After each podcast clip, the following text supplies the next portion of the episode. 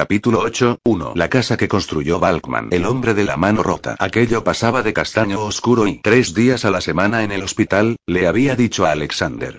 Lo que no le había contado es que eran tres turnos de 12 horas, de 7 a 7. Tenía que salir de casa hacia las 6 y no llegaba hasta casi las 8. Se levantaba a las 5 de la mañana. En Lazareo no se levantaba para ir a pescar a las 5 de la mañana y ahora a esa hora ya se estaba poniendo el uniforme de enfermera. Pero al menos, ahora que Tatiana tenía una ocupación de media jornada solo tres míseros días, Alexander no tenía que aceptar lo primero que encontraba.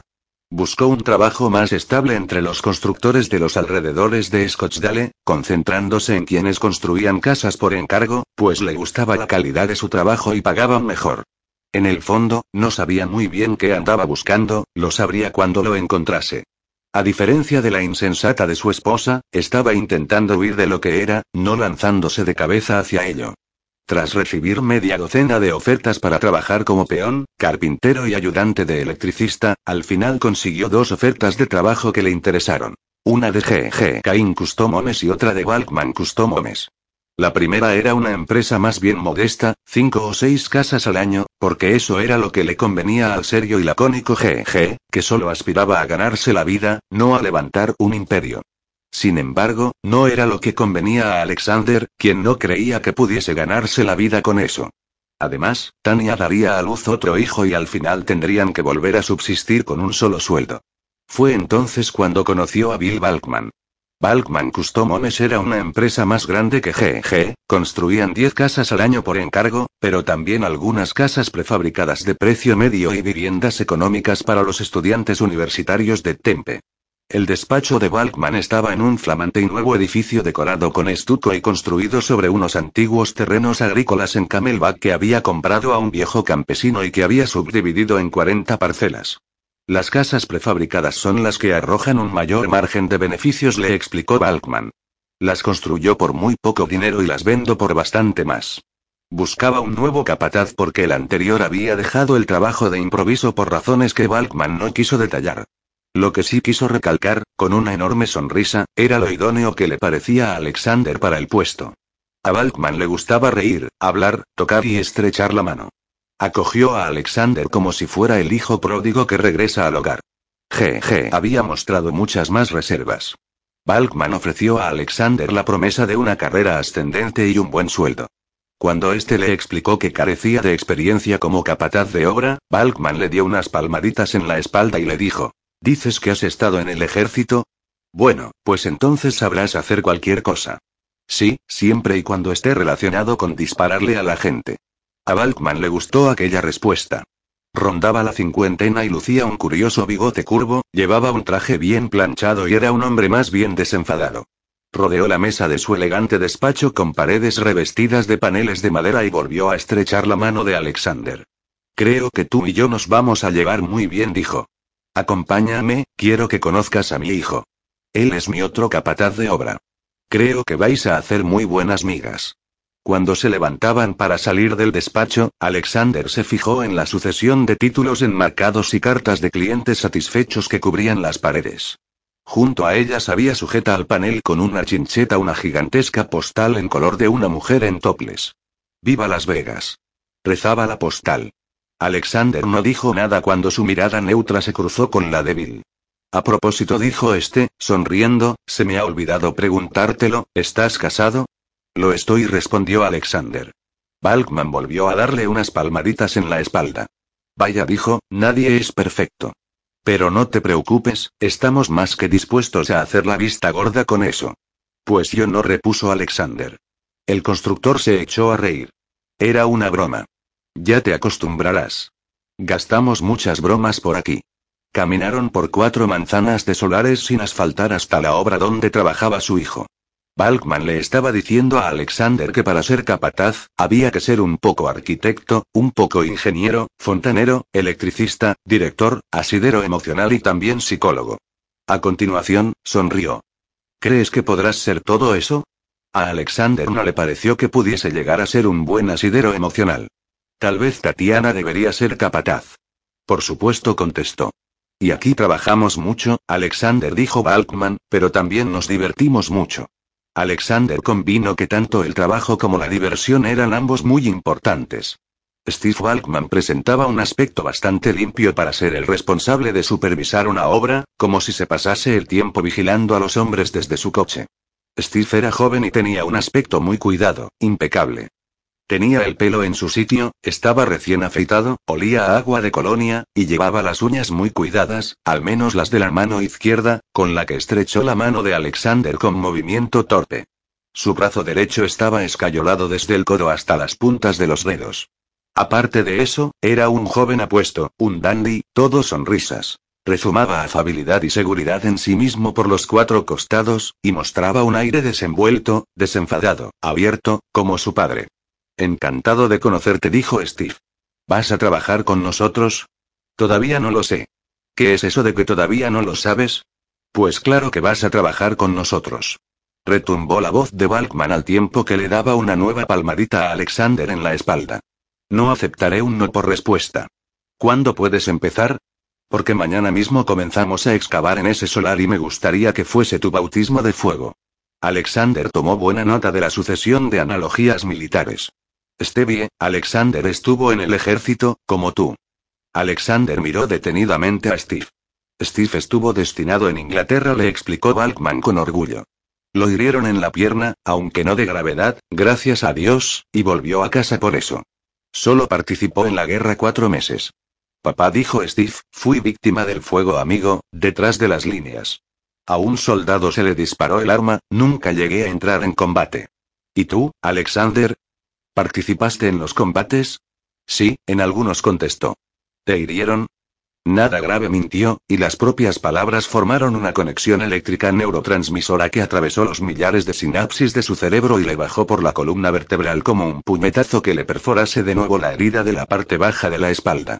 Una sola pregunta, un recuerdo inmediato. Y aquello era Phoenix. Balkman sugirió que tal vez Alexander quisiera asistir a algún curso de ingeniería estructural o civil en el Arizona State College de Tempe. Un título en arquitectura es muy útil en este negocio. Mi Stevie también está pensando en matricularse, ahora que la guerra ha terminado. ¿No es así, Stevie? Alexander quiso señalar que ya hacía cuatro años que la guerra había terminado. Stevie contestó con voz cansina. Me lo estoy pensando, papá. Creo que la universidad es muy buena idea, dijo Alexander, sacando sus cigarrillos. Balkman le ofreció fuego. Mi padre quería que fuese arquitecto. ¿Lo ves? exclamó un exultante Balkman, dirigiéndose a su hijo. ¿Y dónde está tu padre ahora? le preguntó Steve. Ya no está con nosotros, dijo Alexander, impávido. Por cierto, le dijo Balkman a su hijo, en un tono muchísimo menos cordial, hoy me ha llamado el inspector de obras, furioso porque te ha estado esperando una hora y no te has presentado. Luego ha tenido que marcharse a otra reunión. ¿Dónde te habías metido? Estaba allí, papá. Solo que pensaba que nuestra cita era a las dos y no a la una. En la agenda decía claramente la una. En la mía decía a las dos. Lo siento, papá. Ya me reuniré con él mañana. El problema es que mañana no puede venir. No podrá hasta la semana próxima. Eso retrasará el comienzo de las excavaciones y nos costará 200 pavos aplacar a los peones y los albañiles que estaban listos para empezar. Han rechazado otro trabajo, y además tendré que dar explicaciones a los dueños de las casas y meneo la cabeza. Va, no importa. Haré que Alexander se reúna con el inspector de obras. Le asignaré a él este proyecto. Entonces, ¿crees que podrás empezar a trabajar mañana mismo? Alexander aceptó el trabajo. En su cabeza se agolpaban palabras relacionadas con cursos de ingeniería y arquitectura, responsabilidad, el aprendizaje desde cero del mundillo de la construcción de casas, e imágenes de Bill Balkman dándole palmaditas en la espalda. También se le pasó por la cabeza el pensamiento fugaz de que tal vez debería haberlo consultado primero con Tetiana, pero estaba completamente seguro de que ella aprobaría su decisión. Steve le sugirió ir a tomar algo rápido, de modo que se fueron a Rockies, en la calle Stetson de Scottsdale, se sentaron en la barra y pidieron unas cervezas. Debes de haberle caído muy bien a mi padre, comentó Steve, porque nunca contrata a hombres casados. Alexander lo miró con perplejidad. ¿Y a cuántos hombres solteros encuentra después de la guerra? exclamó él. Supongo que no a demasiados. Bueno, yo estoy soltero, contestó Steve, sonriendo, y después de la guerra. Lanzó un suspiro. Me prometí el año pasado. Alexander se alegró de que Steve no tuviese el más mínimo interés en hablar de la guerra con él. Así le resultaba mucho más fácil no tener que mentir. ¿Y por qué te comprometiste si ahora suspiras? Aquello hizo estallar en carcajadas a Steve. Lo hice porque lo único que me decía ella era cuándo, cuándo, cuándo explicó. Así que le di su anillo y ahora con eso está un poco más calladita. No la mantiene callada del todo, pero sí está más calladita. ¿Sabes lo que quiero decir? Alexander dio un trago a su cerveza y no respondió, sino que tamborileó con los dedos encima de la mesa. Solo tengo 24 años, Alexander dijo Steve. Todavía no estoy preparado para sentar la cabeza, ¿sabes? Todavía no me he corrido suficientes juergas. ¿Cuándo te echaron a ti el lazo?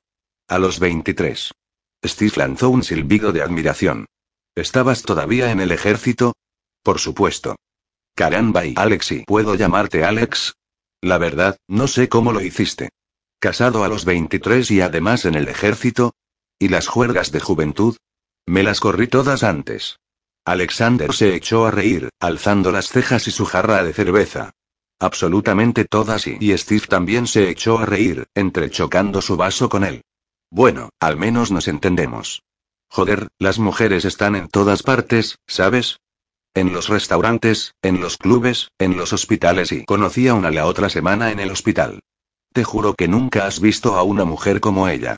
Hablando de hospitales y cómo te hiciste eso en el brazo, quiso saber Alexander. Va, fue una estupidez. Perdí el equilibrio en lo alto de una escalera en una de las casas y me caí. Los zapatos y la ropa de Steve no indicaban que fuese de los que se subían en lo alto de las escaleras de las obras, precisamente. Tal vez por eso mismo se había caído. No dejo de repetirle a mi padre que no estoy hecho para este oficio, le confió Steve alegremente, pero él no quiere oírlo. Alternaba entre un trago de su cerveza y una calada al cigarrillo. Y por eso es por lo que me alegro tantísimo de que hayas aparecido tú. La verdad es que me quitas un montón de presión de encima. Bueno, es un placer ser útil, dijo Alexander, estrechando la mano de Steve y levantándose para marcharse. Se moría de ganas de decírselo a Tatiana. Esa noche lo celebraron con una cena íntima y una botella de espumoso cuando Antoni se hubo ido a la cama. Siento no haberte consultado tu opinión antes, se excusó él, pero es que parecía el trabajo perfecto. ¿Qué impresión tienes tú? Yo. Desde 30 kilómetros de distancia. Sonrieron. Si tú eres feliz, yo soy feliz, Shura. Ella estaba recostada en la parte interior del brazo de él, pero lo miraba con aire pensativo. ¿Cómo dices que se llama la empresa? Balkman Custom Homes. Balkman repitió. Debe de ser un apellido muy corriente aquí, porque lo he oído antes.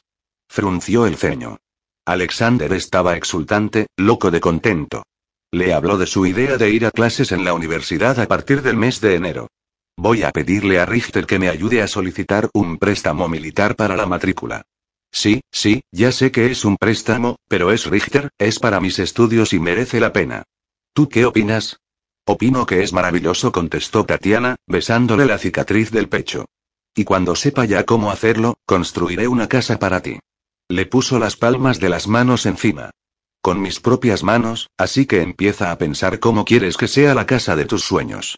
Todavía estoy pensando cómo quiero que sea el banco de trabajo para pelar patatas que me prometiste, dijo ella, acoplada a él. A la mañana siguiente, Alexander se fue de casa a las seis y media. Pasó todo el día con Balkman, se reunió con los inspectores de obras y los supervisores municipales, se reunió con los dos arquitectos, los fontaneros, los encargados de poner los cimientos, los lampistas, los carpinteros, los escayolistas, los estuquistas, los pintores y los ebanistas y los encargados de las molduras. Participó en una reunión en el despacho de Balkman con compradores potenciales de las casas, se fumó tres paquetes de cigarrillos, apenas comió y llegó a casa a las nueve de la noche, hambriento y demasiado agotado para hablar. Sin embargo, una vez en casa se sentó en la silla de la cocina y Tatiana le sirvió un estofado de pollo con salsa de vino y guindilla sobre un lecho de arroz y cebolla, con pan recién hecho. Le encendió sus cigarrillos, le sirvió una copa y luego se sentó con él en el sofá y le acarició la cabeza hasta que él se quedó dormido y ella tuvo que despertarlo para que se fuera a la cama. Tatiana le dijo que los tres días que ella llegaba tarde a casa, Francesca había accedido encantada a llevar a Antoni de vuelta a casa después del colegio a cambio de un poco de dinero y de que Tatiana le diese clases de inglés. ¿Clases de inglés? Tú. Dijo Alexander. ¿No te parece una ironía? Todo me parece una ironía, contestó Tatiana. El viernes, Steve le propuso a Alexander salir a tomar una cerveza con Jeff, otro capataz que trabajaba en la construcción de casas de precio medio en Glendale, y Alexander aceptó y no regresó a casa hasta las 11. El sábado trabajó de sol a sol, y Balkman le pidió que fuese a trabajar unas horas el domingo, pero Alexander se negó. No trabajo los domingos, Bill. El lunes, Bill le pidió que se quedara hasta tarde para reunirse con unos posibles clientes. El martes tuvo una reunión a primera hora de la mañana, una reunión a la hora del almuerzo y otra última hora de la tarde. El pintor los dejó plantados tras una disputa sobre la paga, de modo que Alexander tuvo que quedarse a terminar de pintar una de las casas él mismo. Se iba de casa muy temprano y regresaba muy tarde, estaba exhausto pero se sentía feliz. Además, Steve y Jeff le caían muy bien. Después de beberse dos o tres copas, se transformaban en Jerry Lewis y Dean Martin. Balkman enseñaba personalmente a Alexander los secretos del oficio, vistiéndose con el mono de trabajo y acudiendo a la obra en persona. Un día, durante el almuerzo, Balkman mencionó los seminarios de formación donde hablaban de los nuevos materiales de construcción, las innovaciones técnicas en los sistemas de aire acondicionado y la construcción de tejados. Unas cuantas veces al año asistimos a este tipo de convenciones para constructores, como ferias de muestras. En Las Vegas. Balkman hizo una pausa muy elocuente, con una amplia sonrisa en los labios. Los capataces aprenden muchísimas cosas sobre el oficio y los chicos se divierten un poco después de una dura jornada de trabajo. Estoy seguro. Alexander le devolvió la sonrisa. Va a haber una dentro de dos semanas. Alexander soltó el tenedor. Bill, no voy a poder ir. Balkman asintió con gesto comprensivo. Lo sé, a los hombres casados les resulta más difícil marcharse unos días. Tienes que hablarlo antes con tu mujercita. Lo comprendo. Dile que solo será un fin de semana. Sí, Bill. Pero es que dentro de dos semanas tengo que ir a Tucson a pasar el fin de semana. Soy oficial de la Reserva del Ejército de Estados Unidos. Les dedico dos días al mes. Bill también soltó el tenedor de golpe. ¿Oficial de la Reserva? Eso sí que va a ser difícil y los fines de semana. Dos días al mes. Los fines de semana parecía lo más sencillo. Los sábados son nuestro día de trabajo más intenso, Alexander, ya lo sabes. Este no mencionó que Bill quería que pasase un sábado en Las Vegas. Lo sé. Recuperaré las horas más adelante. No quiero decepcionarte, pero tengo la obligación de ir. ¿Va a ser algo continuo? Alexander frunció el ceño. ¿Comparado con qué? ¿Con las continuas convenciones en Las Vegas? Pero un nombramiento de oficial en la reserva significa que puedes renunciar después de un tiempo, ¿no es así? ¿Renunciar? Piénsatelo, es lo único que te pido. Vas a ser muy valioso para mi empresa, Alexander. Quiero ofrecerte todas las oportunidades para que triunfes. Anthony corrió a recibirlo a la puerta. Tatiana se acercó con una sonrisa un tanto forzada y un cucharón de madera en la mano. Hola. Hola. La besó. Hueles a cerveza, comentó ella.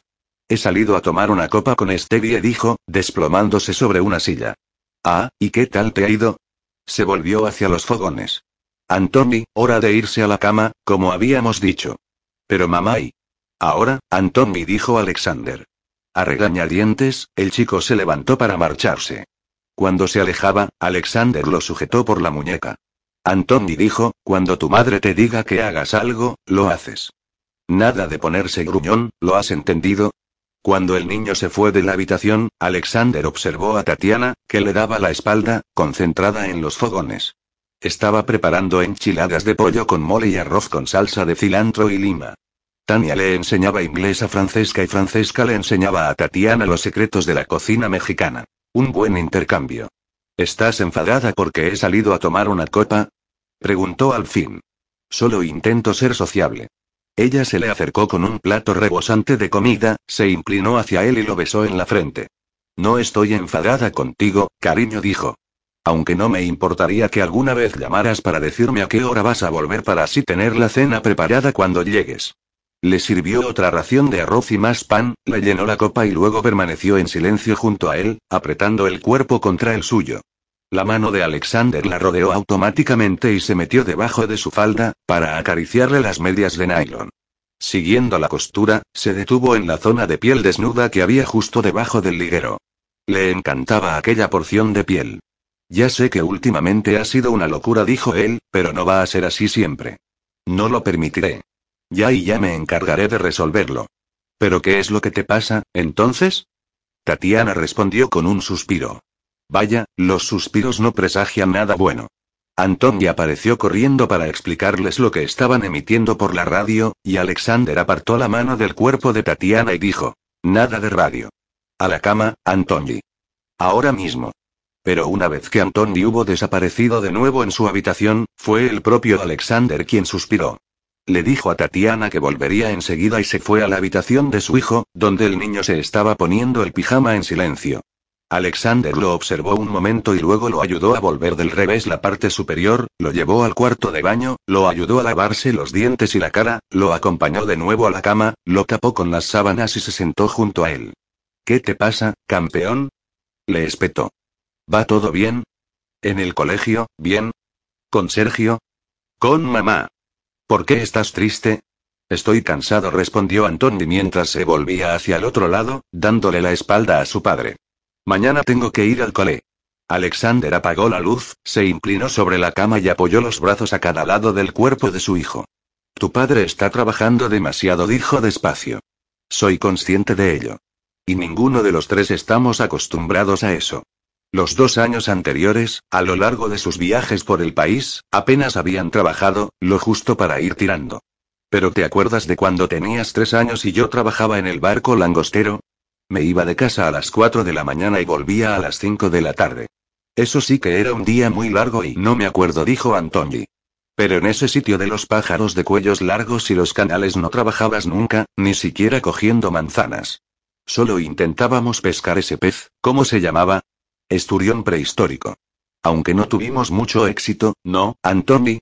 Deberíamos habernos quedado más tiempo, dijo Antoni. Así seguro que lo habríamos pescado.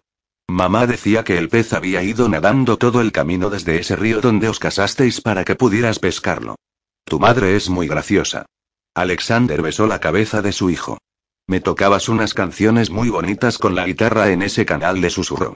Este domingo me ayudarás a terminar la terraza de madera de la parte delantera de la casa. Voy a necesitar tu ayuda, ¿de acuerdo? De acuerdo, papá.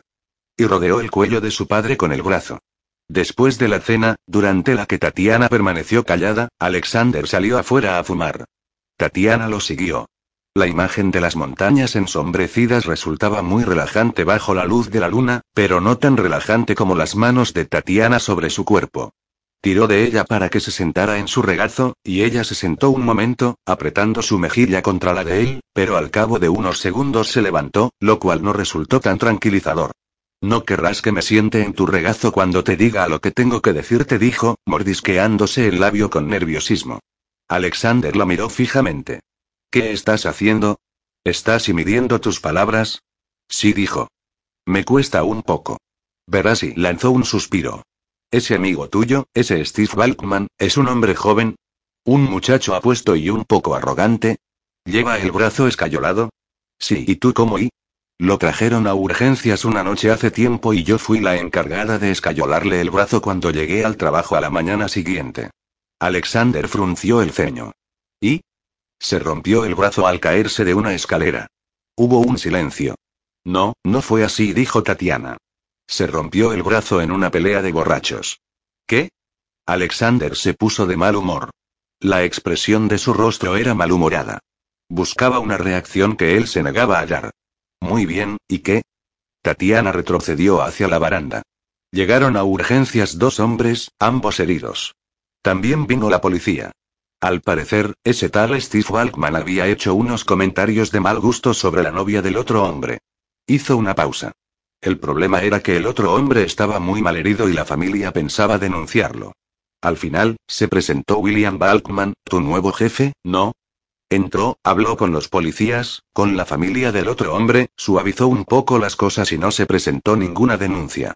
Tatiana inspiró hondo y añadió despacio. Creo que el hombre malherido era el anterior capataz de Balkman.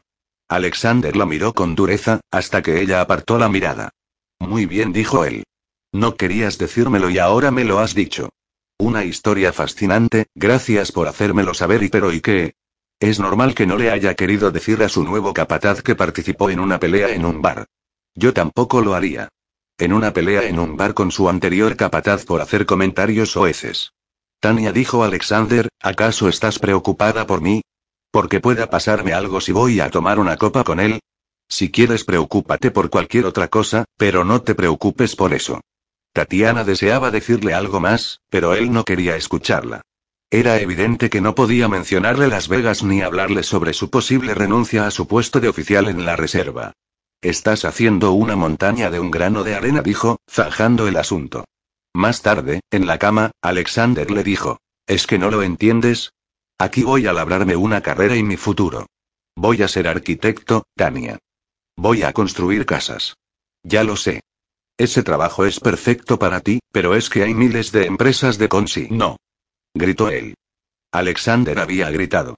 Había levantado la voz. Estaba furioso, tan furioso como para gritarle estando ambos desnudos bajo las sábanas, en su cama. No se habían gritado en el dormitorio desde Coconut Grove y ni siquiera entonces había sido y así.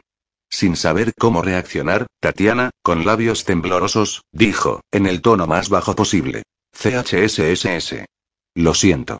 No volveremos a mencionarlo. Le acarició el rostro. Este trabajo es perfecto para mí, le espetó él, apartándose de ella. Y si eres incapaz de entender por qué, no pienso ni quiero explicártelo. Amor mío, no tienes que explicarme nada. Tienes razón, no tengo por qué hacerlo. Saldremos a cenar con Steve y su prometida para que veas con tus propios ojos que es un buen tipo. ¿Está prometido? ¿Se puede saber por qué te sorprendes? Ella mordió el labio y no respondió. Alexander respiraba con dificultad. ¿Qué? Exclamó. ¿Qué? ¿Qué? ¿Qué? Se volvió hacia ella con el rostro desencajado. Dímelo ahora mismo antes de que Tatiana abrió la boca para hablar. No quiero oírlo. Tatiana cerró la boca. ¿Qué te pasa? dijo. ¿Cómo puedes juzgarlo, si ni siquiera lo conoces? Sí que lo conozco, repuso Tatiana. Le escayolé el brazo, ¿recuerdas? Pero no voy a juzgar a nadie. Tienes razón. Estoy actuando ahí como una tonta. No hablemos más del tema. Es muy tarde. Tatiana esbozó una sonrisa forzada y luego le acarició el pecho y la cara. Está bien y CHSSS y tienes razón, esto no es el gulag, no es Katowice. Cuando Alexander se quedó dormido, Tatiana se puso el batín de seda y fue a sentarse a la mesa de la cocina, enterrando la cara entre las manos. ¿Qué podía hacer? Era evidente que sea lo que fuese lo que Alexander necesitara de ella, no era oír hablar de los Balkman. No le dijo que Steve volvió al hospital tres veces buscándola, volvió incluso a pesar de que ella le dijo que estaba casada, que no estaba interesada en él, que no le gustaba. Sal conmigo. Tú les das mil vueltas a todas las chicas de Las Vegas, y las he visto a todas. Sal conmigo, anda. Y lo decía arqueando las cejas y con un abanico de sonrisas persuasivas y sugerentes. No te arrepentirás, ya lo verás. Tatiana esperaba que la mirada adusta que le había lanzado lo disuadiera y lo convenciese de que no tenía ninguna oportunidad. Además, en otra ocasión más reciente, Steve había ingresado de nuevo en el hospital, con el brazo roto y todo, tras otra pelea en un bar. Él y sus amigotes habían obligado a desnudarse a un hombre y luego lo habían molido a patadas y puntapiés. Caroline Kaminsky, la enfermera de guardia que se lo había contado, describió la llegada de Bill Balkman, tras la cual la policía y el hombre que había recibido la paliza una vez más habían renunciado a presentar denuncia y se habían marchado. Tatiana quería contárselo a Alexander, pero él no quería oírlo. He visto cosas peores en el ejército. Esa sería su respuesta. Y tal vez tuviese razón. Alexander sabría mejor que ella las cosas que un hombre como Steve podía decirle a una mujer como Tatiana. Aún seguía sentada a la mesa de la cocina cuando Alexander salió del dormitorio media hora más tarde buscándola. Joder, exclamó, no soporto que te levantes en plena noche a sentarte a la mesa de la cocina como hacías en Bethel Island. Toda mi vida me pasa por delante de los ojos. Ven a la cama. La enfermera de guardia. A la noche siguiente, una deprimida Tatiana volvió a casa del trabajo a toda prisa. Intentaba por todos los medios llegar antes que Alexander para poder preparar la cena y ordenar las cosas antes de que él regresara a casa hambriento y cansado. Antonio estaba cenando pizza en casa de Sergio porque era el cumpleaños de este. Tenía que ir a recogerlo a las nueve. Para su sorpresa, la camioneta de Alexander ya estaba aparcada fuera. Solo eran las siete y cuarto. Por regla general, los viernes por la noche llegaba a casa más tarde. Tatiana subió los escalones y abrió la puerta. Estaba sentado en el sofá, con la cabeza ladeada. Tatiana apenas se fijó en el ramo de flores que había encima de la mesa. Shura. Él contestó con un gemido. Tatiana se precipitó hacia él. ¿Qué te pasa, amor mío? Alexander estaba tendido en el sofá en calzoncillos largos, con una toalla húmeda sobre la frente. Tatiana le quitó la toalla. Alexander siguió con los ojos cerrados, con el mismo aire lánguido y apático. Meneó la cabeza de lado a lado. No lo sé, estoy enfermo y, tesoro, ¿qué tienes? Me duele todo el cuerpo. No puedo moverme y Tatiana arrojó su maletín de enfermera al suelo. No, no dijo él. Trae el maletín. Tatiana se acercó con el maletín y se inclinó sobre él en actitud solícita. Se arrodilló en el sofá a su lado y le palpó la cabeza y la cara. Él siguió con los ojos cerrados. Tenía la frente húmeda por la toalla. No creo que tengas fiebre y necesito una enfermera y murmuró. Cariño, estoy aquí contigo, contestó ella. ¿Llevas puesto el uniforme? Pues claro. Acabo de llegar a casa del trabajo. ¿Y llevas el pelo recogido en un moño? Por supuesto. Shura, abre los ojos. Los fuecos blancos, las medias blancas y ¿lo llevas todo? Sí, sí, pero ¿qué haces? Necesito una enfermera y volvió a murmurar. Tatiana no dijo nada.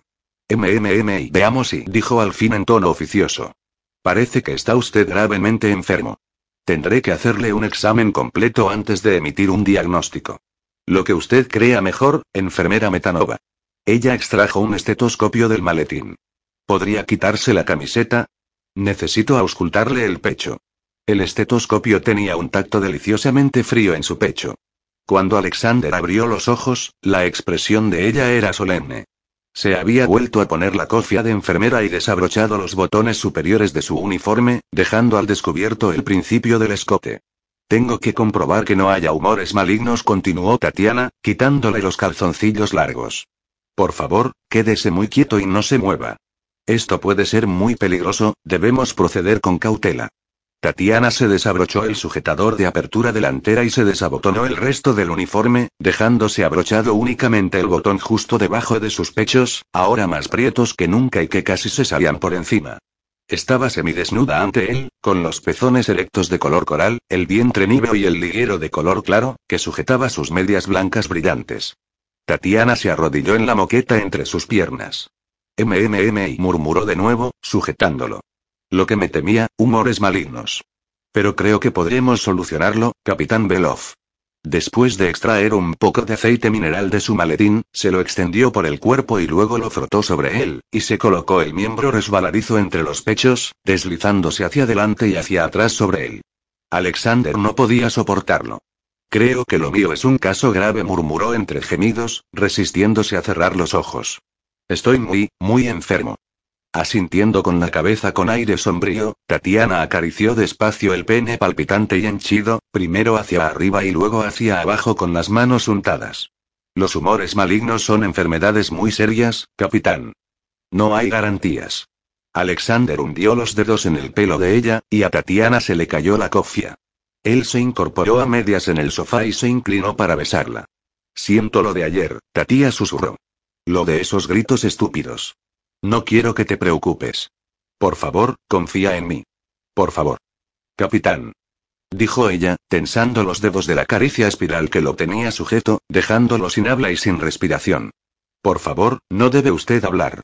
Es por su propio bien. ¿Hay tratamiento para los humores malignos? Preguntó Alexander, desplomándose de nuevo sobre el sofá. Bueno, antiguamente, el remedio contestó Tatiana con calma consistía en extraerlos mediante la succión. Pero él no habló en tono calmado cuando dijo, ya. ¿Y cree usted que ese tratamiento funcionaría hoy en día? La medicina moderna parece haber progresado bastante. Tiene razón, pero podemos intentarlo. Ahora quédese muy quieto y no se mueva. La boca no conoce límites. Es nuestra única esperanza. Efectivamente, la boca no conocía límites. Él intentó detenerla al final, porque lo cierto es que deseaba tenerla encima de él con aquel uniforme de enfermera y el enloquecedor liguero abierto, pero ella susurró. Capitán, ¿quieres curarte? Pues entonces córrete en mi boca. Como a ti te gusta. Obviamente, detenerla era por completo imposible. La reacción de Alexander al uniforme blanco de enfermera de Tatiana y su maño tirante se convirtió en un reflejo tan condicionado que se sorprendió sintiendo una erección en cuanto la veía las mañanas en las que se iba hacia el hospital, durante los mediodías ocasionales en que se veían para almorzar y luego en cuanto veía el uniforme colgado en el armario, planchado y listo para el día siguiente. El punto culminante fue la intensa intumescencia ante el mero hecho de pensar en el uniforme blanco. Al cabo de un tiempo, Tatiana lo declaró enfermo terminal y anunció que no había cura posible para él. Él se mostró gozosamente de acuerdo con el diagnóstico. Sin embargo, ella siguió esgrimiendo todas las excusas imaginables ante Alexander para no salir a cenar con Steve y la prometida de este. La cena con Steve y su prometida Alexander llegaba tarde a casa, por lo que iba pisando a fondo el acelerador a la altura de Pima, a sabiendas de que Tatiana estaba en casa con Anthony, esperándolo. Eran las primeras navidades que pasaban en Arizona. Alexander había colgado las luces navideñas alrededor de la casa y estas brillaban en multicolor, como una ciudad de ensueño desde la parte inferior de la carretera. Vio su casita iluminada en lo alto de la colina en cuanto dobló a la derecha en Homax, a una kilómetro y medio de distancia. La tensión de un día frenético empezó a ceder un poco. Tras aparcar la camioneta, Alexander se demoró en la terraza delantera un momento para poder observar a su mujer a través de la ventana. Había repartido calma y serenidad por toda la casa, y en todas partes reinaba el orden y la limpieza. Tenían libros, revistas y periódicos, y zapatillas y gorras de béisbol, y mantas para el sofá y adornos navideños, pero todo estaba en su sitio, todo rezumaba placidez y comodidad.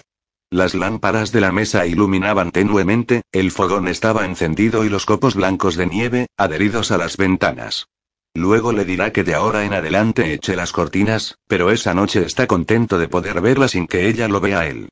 Se siente como si estuviera detrás de las lilas en el verano de Lazarevo. Tatiana lleva el pelo recogido en la coronilla y oculta su cuerpo en uno de los suéteres gastados de Alexander del ejército, lo que significa que cuando él se lo ponga, olerá a ella. Tiene que acordarse de decirle que no lo lave. No deja de decirle que es una auténtica chica de Alberto Varga. Podía ir envuelta en una alfombra y todavía parecería desnuda. En ese momento está preparando la mantequilla para el pan. Ha hecho galletitas de azúcar. Se están enfriando en la encimera. Alexander mira entonces a su hijo, que está sentado a la mesa fingiendo hacer los deberes. En realidad, lo que hace Antoni es seguir a su madre con la mirada. Cada vez que ella se mueve, la sigue con su mirada veneradora. Anthony dice algo y ella se ríe, echando la cabeza hacia atrás, y luego se acerca y lo besa. Alexander ve la cara de su hijo cuando su madre lo besa, y luego la de ella al besarlo a este. Abrió la puerta y ambos acudieron a su encuentro. El árbol parpadeaba, la casa olía a pino, el estofado olía a gloria y el pan caliente y las galletas aún mejor. Papá ha llegado a casa. Dijo Anthony, cogiéndole las llaves. Papá ha llegado a casa, repitió Tatiana, levantando la cara hacia él. Muy tarde. Alexander la besó en la boca y luego en el cuello. Galletas y almizcle. MMM y qué bien huele, sí, susurró. Más tarde, durante la cena, Alexander anunció. El viernes saldremos a cenar con Steve y su novia. No, este viernes no puedo. No quiero oírlo. Tania, llevo cuatro meses trabajando para Bill. No lo conoces ni a él ni a Steve. Yo no diría que no conozco a Steve, repuso ella con frialdad. Pero sé qué quieres decir. Déjalo ya. Me he quedado sin excusas. Pero yo no. Creen que eres un producto de mi imaginación. Mira, dijo Tatiana en tono alegre, iremos en Año Nuevo, ¿qué te parece? Sí, entonces también. Pero Bill va a dar una fiesta de Navidad la semana que viene. Lo siento, pero no podré ir. Vicky y Tom vienen la próxima semana, y la tía Esther y Rosa también. Se te había olvidado. La casa estará llena de gente para las fiestas. Anthony y yo tenemos mucho que hacer para tenerlo todo a punto. Oh, ¿no y tiene que venir Vicky? Protestó Anthony en tono lastimero. Sí, Anthony, y más te vale que seas simpático con ella. Vicky te quiere mucho. Te va a comprar una bicicleta. La tía Esther ya me ha comprado una bicicleta. Bueno, pues entonces tendrás dos, y debes sentirte agradecido. Anthony, tendrás que ayudar el sábado, dijo Alexander, porque resulta que el viernes tu madre está ocupada. Alexander estaba sentado a la mesa de un pequeño y exclusivo restaurante ítalo-americano de Scottsdale llamado Bobos, en compañía de Steve y Amanda, esperando. Como de costumbre, Tatiana llegaba tarde. Siempre llegaba tarde a todas partes, constantemente. Él no entendía cómo no la echaban del trabajo por su impuntualidad. ¿No le había comprado un reloj hacía tres meses para ayudarla a ser puntual? Salía del hospital a las siete, pero eran ya más de las ocho. Alexander trató de contener su impaciencia. Les trajeron el pan y las cartas. Amanda era una muchacha joven y guapa con el pelo castaño claro, bien peinada y maquillada, con aspecto de tener tendencia a engordar con la edad. Era de conversación afable, y Alexander esperaba que ella y Tania hiciesen buenas migas. Todo sería mucho más fácil si los cuatro podían ser amigos. Siguió charlando con Steve y Amanda, pero al final incluso Steve preguntó, ¿Crees que todo está en orden? Mientras asentía, Alexander solicitó la carta de vinos. Bobo, el dueño, se la trajo en persona. Signor Alexander, ¿dónde está la signora? Ya vuelve a llegar tarde, Bobo. Alexander siguió fumando sin cesar y tamborileando con los dedos sobre la mesa. Y entonces, antes incluso de levantar la cabeza y verla, supo que había llegado porque hubo un cambio casi imperceptible en el aire del restaurante, como si lo hubiese barrido una brisa suave. Bobo la acompañó hasta la mesa. Alexander y Steve se pusieron de pie.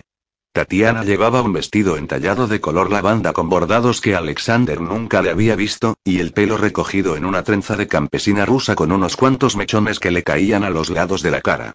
Llevaba un poco de máscara de pestañas y brillo de labios de color rosado. Gracias, Bobo, por tomarte tantas molestias. Alexander se dirigió a Steve y Amanda. Bobo lleva meses enamorado en secreto de mi esposa. ¿Qué quiere decir con eso de en secreto, signor? exclamó Bobo con marcado acento italiano. El propietario del restaurante era calvo como una bola de billar, bajito, de cuello recio y ojos negros de mirada inocente. Abiertamente, abiertamente enamorado de ella. Signora, si él no la trata bien, ya sabe dónde encontrarme. Gracias, Bobo dijo una resplandeciente Tatiana. Últimamente se porta fenomenal, pero siempre es conveniente mantenerlo a raya. El dueño del restaurante se marchó a regañadientes, y Tatiana levantó la cara hacia Alexander. Hola dijo con una sonrisa, lamento llegar tarde. Él no la besaba en público, y no iba a empezar a hacerlo esa noche. Tocándole la trenza, Alexander se volvió hacia sus amigos y, sin apartar la mano del hombro de ella, dijo. Amanda, Steve, os presento a Tania y mi esposa. Tras estremecerse ligeramente ante un hombre que había pronunciado las palabras mi esposa con tanta felicidad, Amanda estrechó la mano de Tatiana con cortesía. Alexander advirtió que Tatiana no ofrecía la mano a Steve, quien a su vez no la miraba, ligeramente ruborizado. Bueno, lo cierto es que Tatiana tenía un aspecto espectacular. El propio Alexander estaba ruborizándose. Se sentaron a la mesa y Amanda, en un tono sereno y cordial, dijo. Tania, me alegro tanto de conocerte por fin. Alexander nos ha hablado tanto de ti, ¿de veras? Ya lo creo. Me parece increíble que lleve tanto tiempo trabajando con mi Stevie y no nos hayamos conocido hasta ahora. No, no, si Steve y yo ya nos conocemos, dijo Tatiana sin alterarse. Yo me encargué de escayolarle el brazo hace unos meses en el Phoenix Memorial. Stevie. No me lo habías dicho. exclamó Amanda. El rostro de Steve permaneció impasible. Bueno, pero yo no sabía que era ella, ¿no? dijo, sirviéndose un poco de vino. Levantando la mirada de la copa sonrió con aire un tanto falso y burlón. Luego, encogiéndose de hombros, añadió.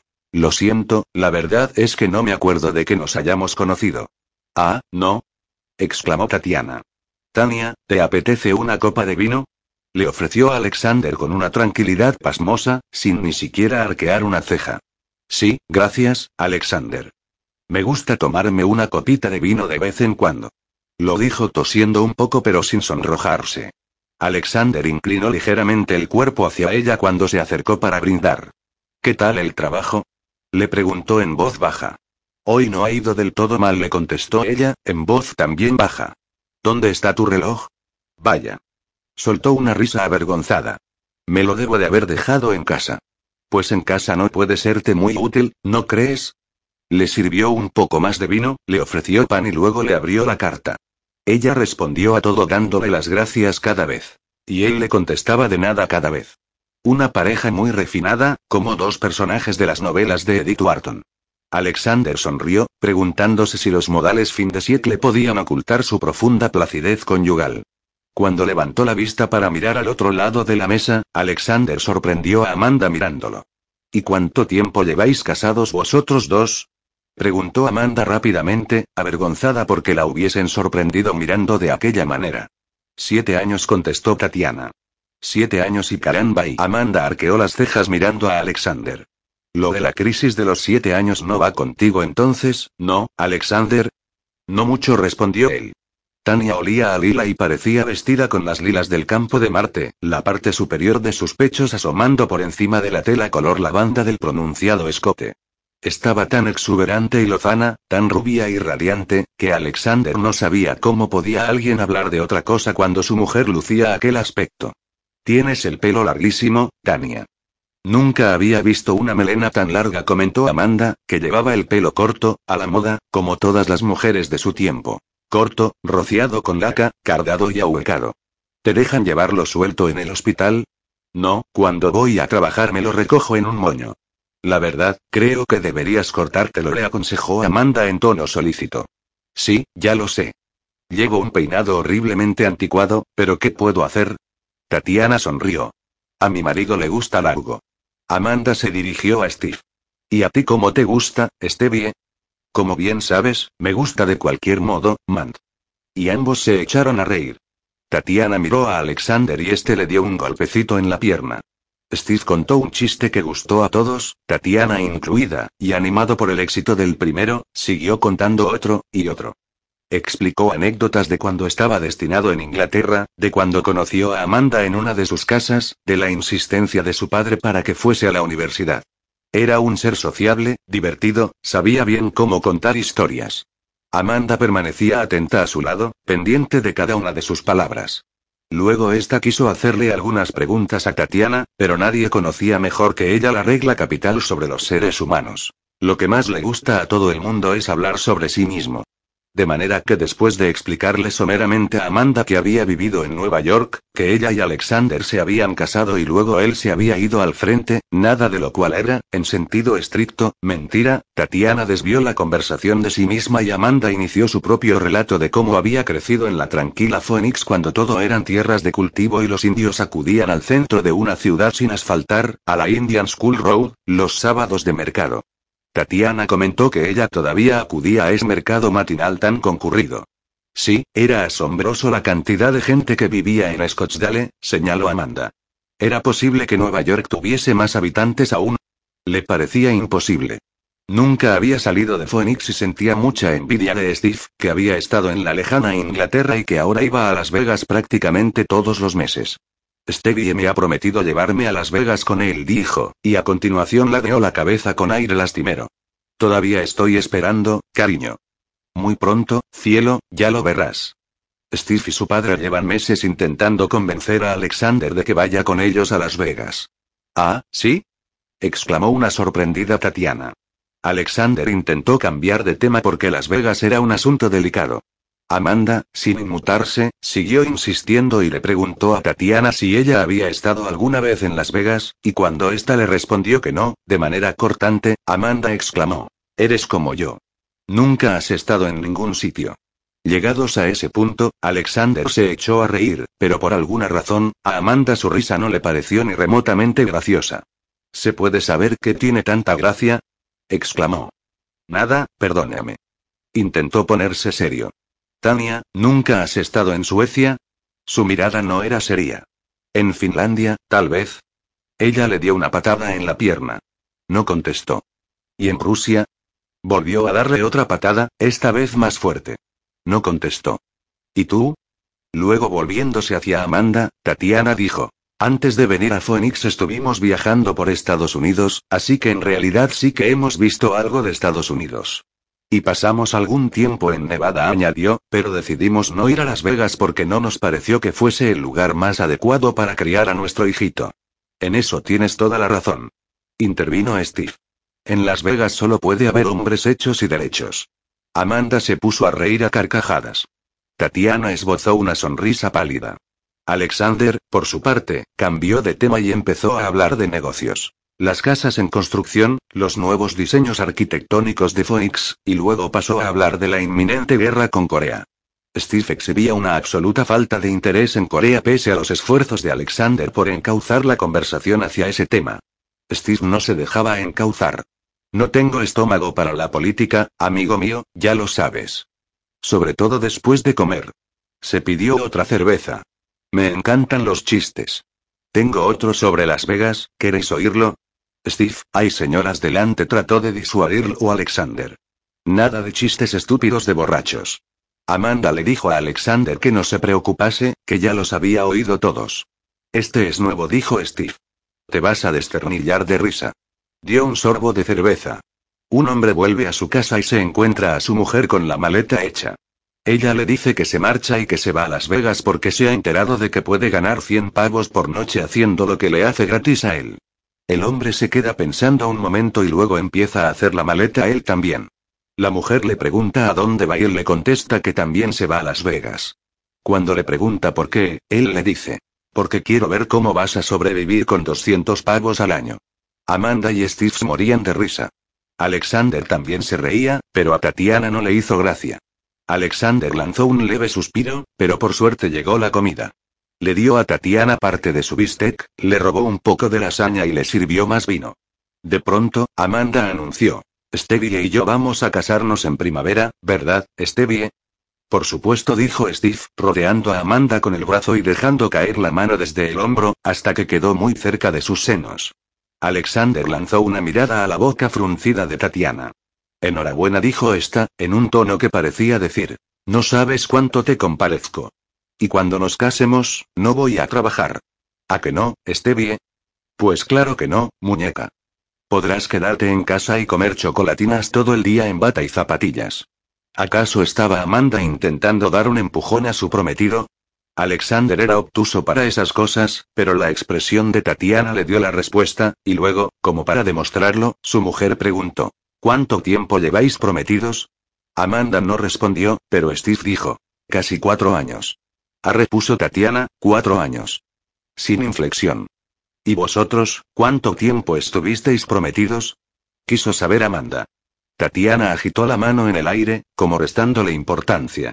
Va, estábamos en guerra. Las cosas no eran como ahora. Había que hacerlo todo muy rápido.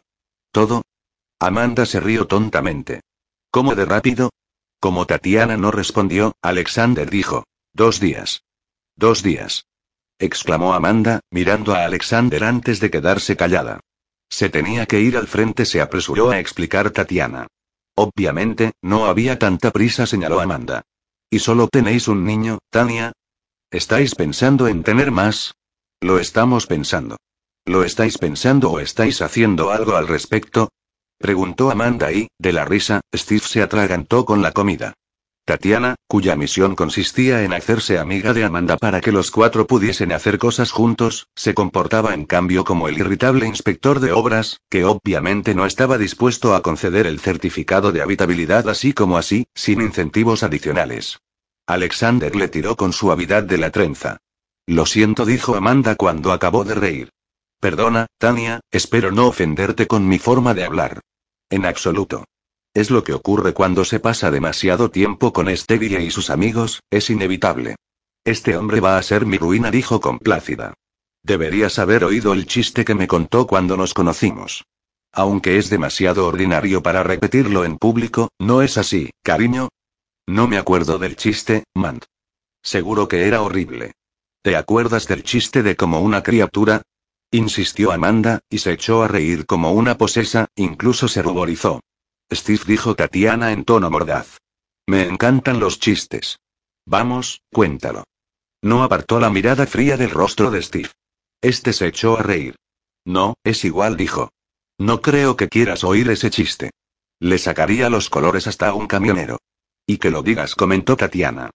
Frunciendo el ceño, rememorando algo demasiado lejano en el tiempo para poder recordarlo con nitidez, Alexander miró a Tatiana a la cara y luego a Steve, que negaba con la cabeza, sin mirar a Tatiana, mientras examinaba los restos del bistec frío que tenía en el plato. A Alexander se le ocurrió de pronto que Steve, durante toda la cena, apenas se había dirigido a Tatiana, apenas había hablado con ella directamente. De hecho, y a pesar de que se comportaba con toda naturalidad en todos los demás aspectos, actuaba como si ella ni siquiera estuviera sentada a la misma mesa. Vamos a invitaros a nuestra boda, continuó diciendo Amanda, ajena a todo. Enviaremos las invitaciones justo después de Navidad. El banquete será en el Scottsdale Country Club, un sitio muy, pero que muy selecto. Jeff y su prometida, Cindy, también quieren casarse allí, pero, entre nosotros, no va a haber ninguna boda. Jeff todavía no está preparado para casarse, sencillamente. Habrá 200 invitados. Vamos a tirar la casa por la ventana. Estaba entusiasmada. Tania, tú seguramente no tuviste una gran boda. Lo digo por lo precipitado que dices que fue todo. Tienes razón, contestó Tatiana. Nuestra boda fue muy sencilla. Solo nosotros, el cura y la pareja a la que pagamos para que fuesen nuestros testigos. Amanda miró a Tatiana con expresión incrédula. ¿Os casasteis y ni siquiera invitasteis a vuestras familias? Ni Alexander ni Tatiana dijeron nada. Amanda siguió hablando. ¿Y el banquete? ¿No hubo comida? ¿Ni música? ¿Cómo puede no haber comida ni música en una boda? Alexander sí respondió entonces. Si hubo música, dijo. ¿Cómo bailamos la noche de nuestra boda? Un silencio incómodo se adueñó de la mesa. Pero no recuerdo si hubo comida. Hizo una pausa. ¿Comimos algo, Tania? Él no la miró. Me parece que no, Shura. Ella tampoco lo miró. ¿Cómo te acaba de llamar? preguntó Amanda. Es solo un apodo por el que me llama a veces. Alexander no soportaba ni un minuto más que Amanda siguiese mirándolos de aquella manera, ni un solo minuto más. Se levantó, hizo levantar también a Tatiana e hizo unas señas a Bobo, quien inmediatamente dio instrucciones a la orquesta para que tocara Bésame mucho. En la pista de baile, Alexander atrajo a su mujer hacia sí. Tania, vamos, son una pareja simpática. Alegra esa cara. No te estás portando muy bien. Pero Shura, si tú siempre me dices que me porto muy bien, murmuró mientras se arrimaba a su pecho y le ofrecía la cara, agitando las pestañas. Alexander entrelazó sus dedos enormes con los de ella, tan pequeños. Deja de hacer eso ahora mismo, la reprendió, mirándola con firmeza y apretándole las manos. Dime, ¿por qué tu amiguito Steve no quiere casarse con esa pobre chica? ¿Para qué comprar la vaca? respondió Alexander cuando puedes tener la leche gratis. Alexander esperaba que ella se riese, pero al parecer, el chiste no le había hecho gracia. Con expresión muy seria, Tatiana repuso. ¿Y tú crees que le está dando leche gratis? Y queso, y mantequilla también. Y entonces ella sí se echó a reír. Bésame, bésame mucho y lo único que quiero ahora mismo, dijo él, es besarte esos pechos. Ahora mismo. Ya. Como si fuera esta noche la última vez y ella alzó el rostro hacia él. Pues vámonos a casa y podrás besarme en todas partes. Que tengo miedo a perderte, perderte después y cuando volvieron a la mesa, Alexander pidió la cuenta y Tania se excusó para ir al baño. Amanda la acompañó. Ambas apenas se habían alejado un metro cuando Alexander dijo, Stevie, pedazo de bruto, ¿le dijiste alguna grosería a mi mujer cuando te estaba escayolando el brazo? Se comporta como si hubieses matado a su perro. Steve se encogió de hombros. Alex, lo siento, amigo mío. Ya sé que ella dice que me lo escayoló, y estoy seguro de que tiene razón, pero te prometo que no me acuerdo de ella. No me vengas con tus historias de mierda. Hace cuatro meses me dijiste que habías conocido a alguien en el hospital, ¿te acuerdas? Era ella, ¿verdad? No lo creo. Steve bajó la voz. Conozco a tantas chicas y... ¿En el hospital? Joder, ¿cuántas veces has ido a ese puñetero hospital? Si le dije algo, lo siento. No sabía que era tu mujer, de lo contrario nunca le habría dicho nada, nunca. Eso lo sabes, Alexander. Trae, dame eso. Invito yo. Insisto. El viernes siguiente Alexander estaba de nuevo en Bobos, esperándola una vez más, esta vez en compañía de Vicky y Richter. Acababan de llegar en avión. Había ido a recogerlos a Ski Arbor, los había llevado a casa para que dejasen el equipaje, había dejado a Antonio en casa de Francesca y en ese momento los tres esperaban a Tatiana. Cuando ésta apareció al fin, solo 40 minutos tarde, ah, con que por Vicky sí eres capaz de llegar casi puntual. Fue Vicky Bobo quien se levantó de un salto y dio un chillido de entusiasmo, arrojándose a los brazos de Tatiana. Pasaron las siguientes cuatro horas comiendo, bebiendo, fumando, soltando palabrotas, bailando e incluso contando chistes desvergonzados. Vicky y Richter formaban una pareja muy atractiva. Jóvenes y altos, enamorados y llenos de energía y buen humor. Casi toda la conversación, dirigida enteramente por dos soldados, giró en torno al tema de Corea. Ni Vicky ni Tatiana pudieron decir ni una sola palabra. En realidad, tú tienes prohibido hablar, le dijo Richter a Vicky. Sé que lo único que quieres hacer es quejarte de mí, y no pienso dejar que estropees una magnífica velada de conversación entre hombres sobre la guerra. Bueno, si no hicieses tantas cosas mal, Tom, no tendría ninguna queja sobre ti. Richter estaba horrorizado por el hecho de que las tropas estadounidenses acabasen de recibir la orden de retirarse de Corea del Sur, puesto que era evidente que las intenciones del norte comunista consistían en atravesar el paralelo 38. Cinco meses antes, en julio de 1949, un oficial del Departamento de Estado llamado Owen Latimore había dicho que lo único que cabía hacer era dejar que Corea del Sur cayese, pero sin que pareciera que Estados Unidos había precipitado su caída. Alexander cuestionó la lealtad y las prioridades de Latimore, y quiso saber qué clase de mensaje transmitían esas declaraciones a Corea del Norte y los soviéticos, quienes se estaban encargando de armar y entrenar a los norcoreanos. Yo te diré qué clase de mensaje dijo Richter. Venid cuando queráis y tomad lo que se os antoje. Tomad lo que creáis que es vuestro. Reunificaos, por favor. Nosotros no os detendremos, y lo que es más importante, no queremos deteneros. Alexander acababa de leer los informes de inteligencia militar del general Charles Willoughby, quien decía que pese a sus reiterados y firmes desmentidos, los norcoreanos ya se estaban concentrando en el paralelo 38. Nosotros retiramos nuestras tropas y ellos ya están armando la zona desmilitarizada. exclamó Richter. ¿Tú no ves un pequeño problema con eso? Alexander lo veía. Se preparan para invadir en primavera, prosiguió Richter. Si llegásemos a Seúl un mes después, no podríamos detenerlos aunque quisiésemos. ¿Y si nuestras tropas se están retirando, Tom, entonces no tendremos que ir? inquirió Vicky con aire expectante, cogiéndolo de la mano. Cierra la boca, mujer, dijo Richter, apartando la mano. Nos vamos a ir a Seúl aunque tú, Willoughby y yo seamos los únicos norteamericanos que queden en la puta península de Corea. Joder, pues eso sí que es una buena noticia, teniente marido, dijo una decepcionada Vicky. Una buena noticia de mierda. Tras servirle una copa de vino y encenderle uno de sus cigarrillos, Richter le dijo: Deja ya de refunfuñar. Y acto seguido, volviéndola hacia él, añadió: Es una orden, Victoria. Es una orden, Victoria lo imitó ella. Y luego se besaron durante cinco largos minutos, con las copas de vino en la mano, allí mismo, en la mesa y bajo la mirada estupefacta de Alexander, quien la desvió pudorosamente hacia Tatiana que, a su vez, no solo no la desvió pudorosamente sino que además se quedó mirándolos con expresión dulce y conmovida. Tom Richter no requería ningún tipo de aprobación previa por su parte. A Tatiana le había gustado desde el primer momento. Richter sería capaz de tirarse a tu Vicky aquí mismo, en la mesa le susurró Alexander al oído, apretándole la sien con la frente, y a ti no te importaría lo más mínimo. Pero mi pobre amigo Steve, en cambio, cuenta un chiste de mal gusto y no es más que un depravado. En los postres, Vicky al fin pudo intercalar una protesta entre frase y frase. El mes pasado fue nuestro primer aniversario, dijo, ¿y sabéis lo que me regaló mi adorado maridito? Un robot de cocina. A mí. Un robot de cocina y, era una indirecta, Victoria. Vicky puso los ojos en blanco con aire teatral, y Richter hizo lo propio. Tratando de reprimir una sonrisa, Alexander miró a Tania, que estaba tan concentrada en su tarta de chocolate que apenas prestaba atención. Le chiflaban los electrodomésticos de todas clases. No había abrelatas eléctrico, batidora o cafetera que no despertase en su esposa un entusiasmo salvaje.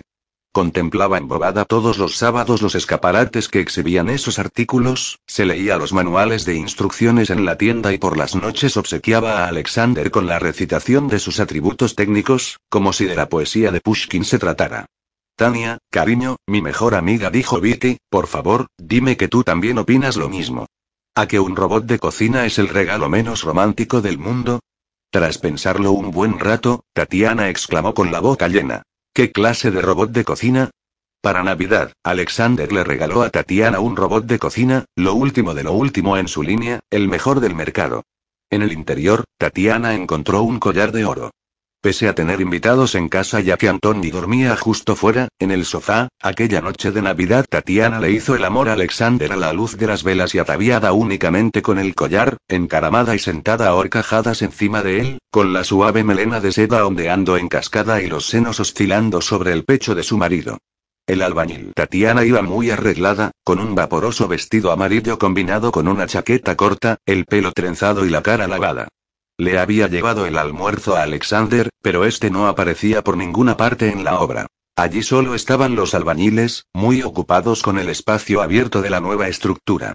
Tatiana permaneció junto al coche y mientras esperaba, pensó en su querida Vicky, que acababa de marcharse, y en lo incómodo que le hacía sentir a su hijo, Anthony, quien no había sido el mismo durante la semana que Vicky y Tom se habían quedado con ellos. Vicky tampoco pasaba por su mejor momento. Se había casado con Richter tras un tórrido romance el año anterior, pero ahora él estaba a punto de partir hacia Corea y ella no quería irse con él. Pero ¿qué hacía una joven recién casada mientras su marido estaba en la otra punta del mundo? Vicky había visto con sus propios ojos cómo vivía Tatiana sola en Nueva York. No quiero vivir como vivía Tania, como una maldita viuda se quejó Vicky, incluso a Alexander. Dime, exactamente, le preguntó este a Vicky, quien parecía perpleja por la súbita expresión de satisfacción en el rostro de él, ¿hasta qué punto era una viuda desconsolada? Y no me ahorres ni un solo detalle. Tatiana había tenido que acudir al rescate de su amiga, apartarla del buscabroncas de su marido y poner fin a la conversación. Tatiana vio interrumpidos sus pensamientos por los albañiles, que habían dejado de trabajar y la estaban mirando atentamente. Sintiéndose un poco incómoda, se subió al coche y en cuanto lo hizo y hola, Tania. Steve Walkman estaba dando unos golpecitos en su ventanilla mientras abría la puerta del sedán. Alexander no está. Debe de haberse olvidado de que venías. No lo creo, dijo Tatiana, bajándose del coche de mala gana. Ha tenido que volver al despacho de papá a por unos formularios para los malditos inspectores. Resulta que los que yo tenía no sirven. Volverá pronto. Tatiana se planteó no esperarlo. Steve se aclaró la garganta. Por favor, dijo ella, cuanto menos digas, mejor.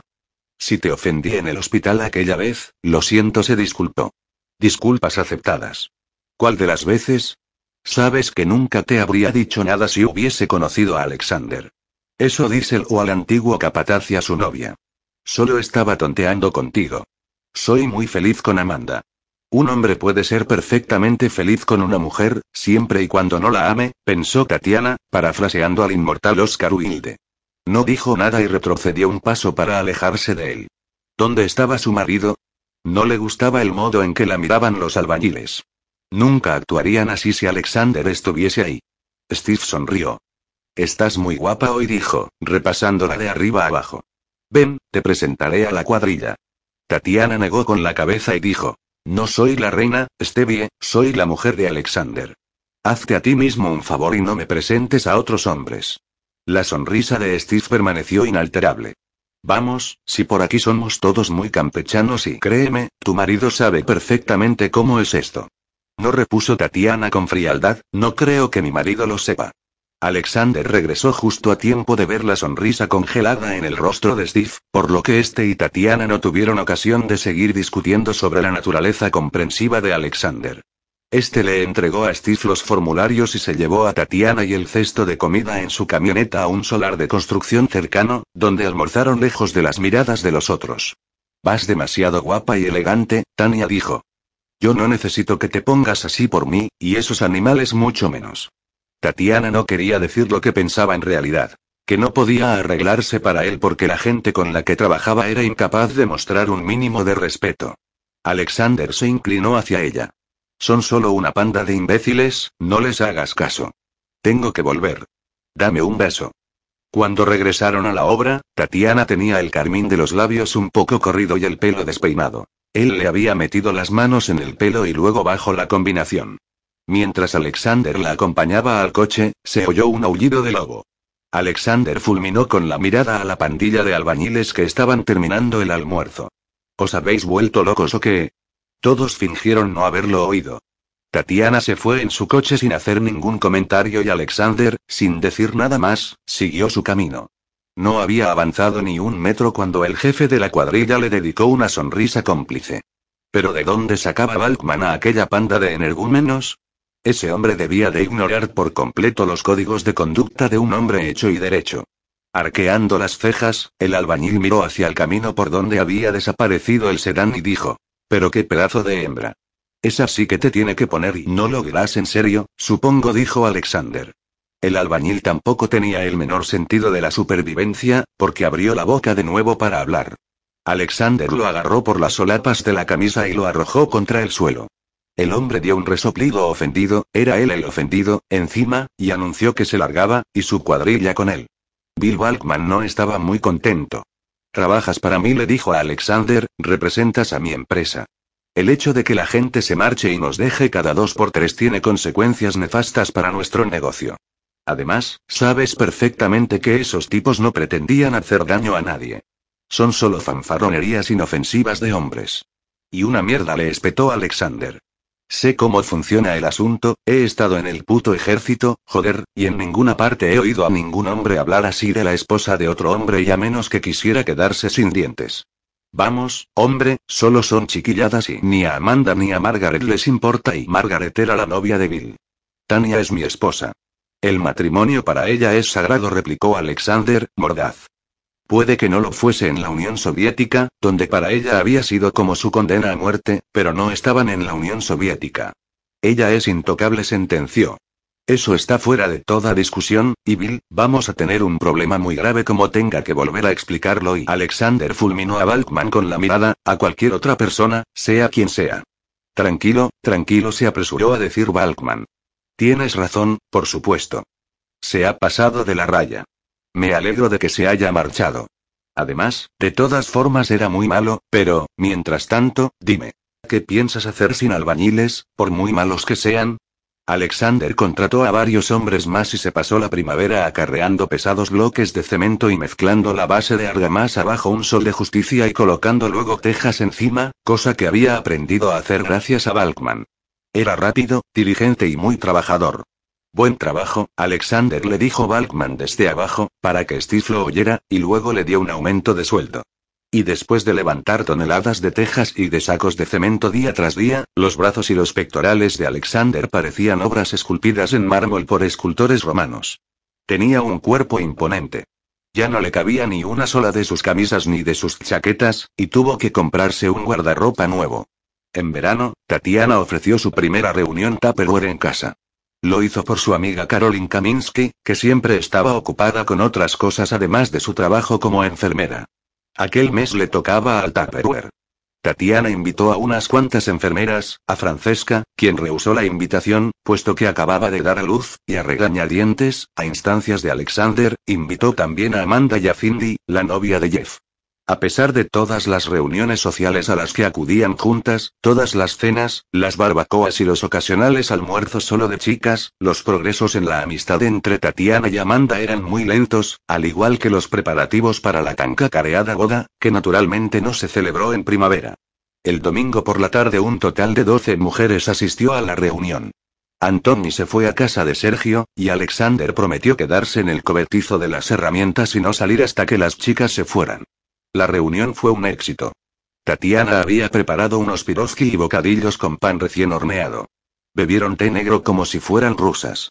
Todas, aprovechando la ocasión, se habían puesto especialmente guapas, la hermosa y alta Caroline especialmente, ya fuese con el pelo cardado, planchado, recogido hacia atrás o rociado con laca, y todas llevaban faldas de vuelo con combinación, medias enteras, y camisas de cuello alto.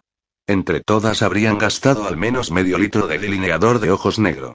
Tatiana era la única que apenas iba maquillada, con las pecas que los polvos compactos no conseguían disimular.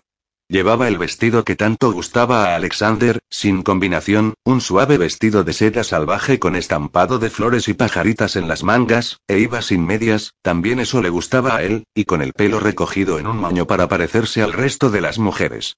Estaban a punto de dar por terminada la reunión y las chicas estaban decidiendo qué contenedores de plástico iban a pedir.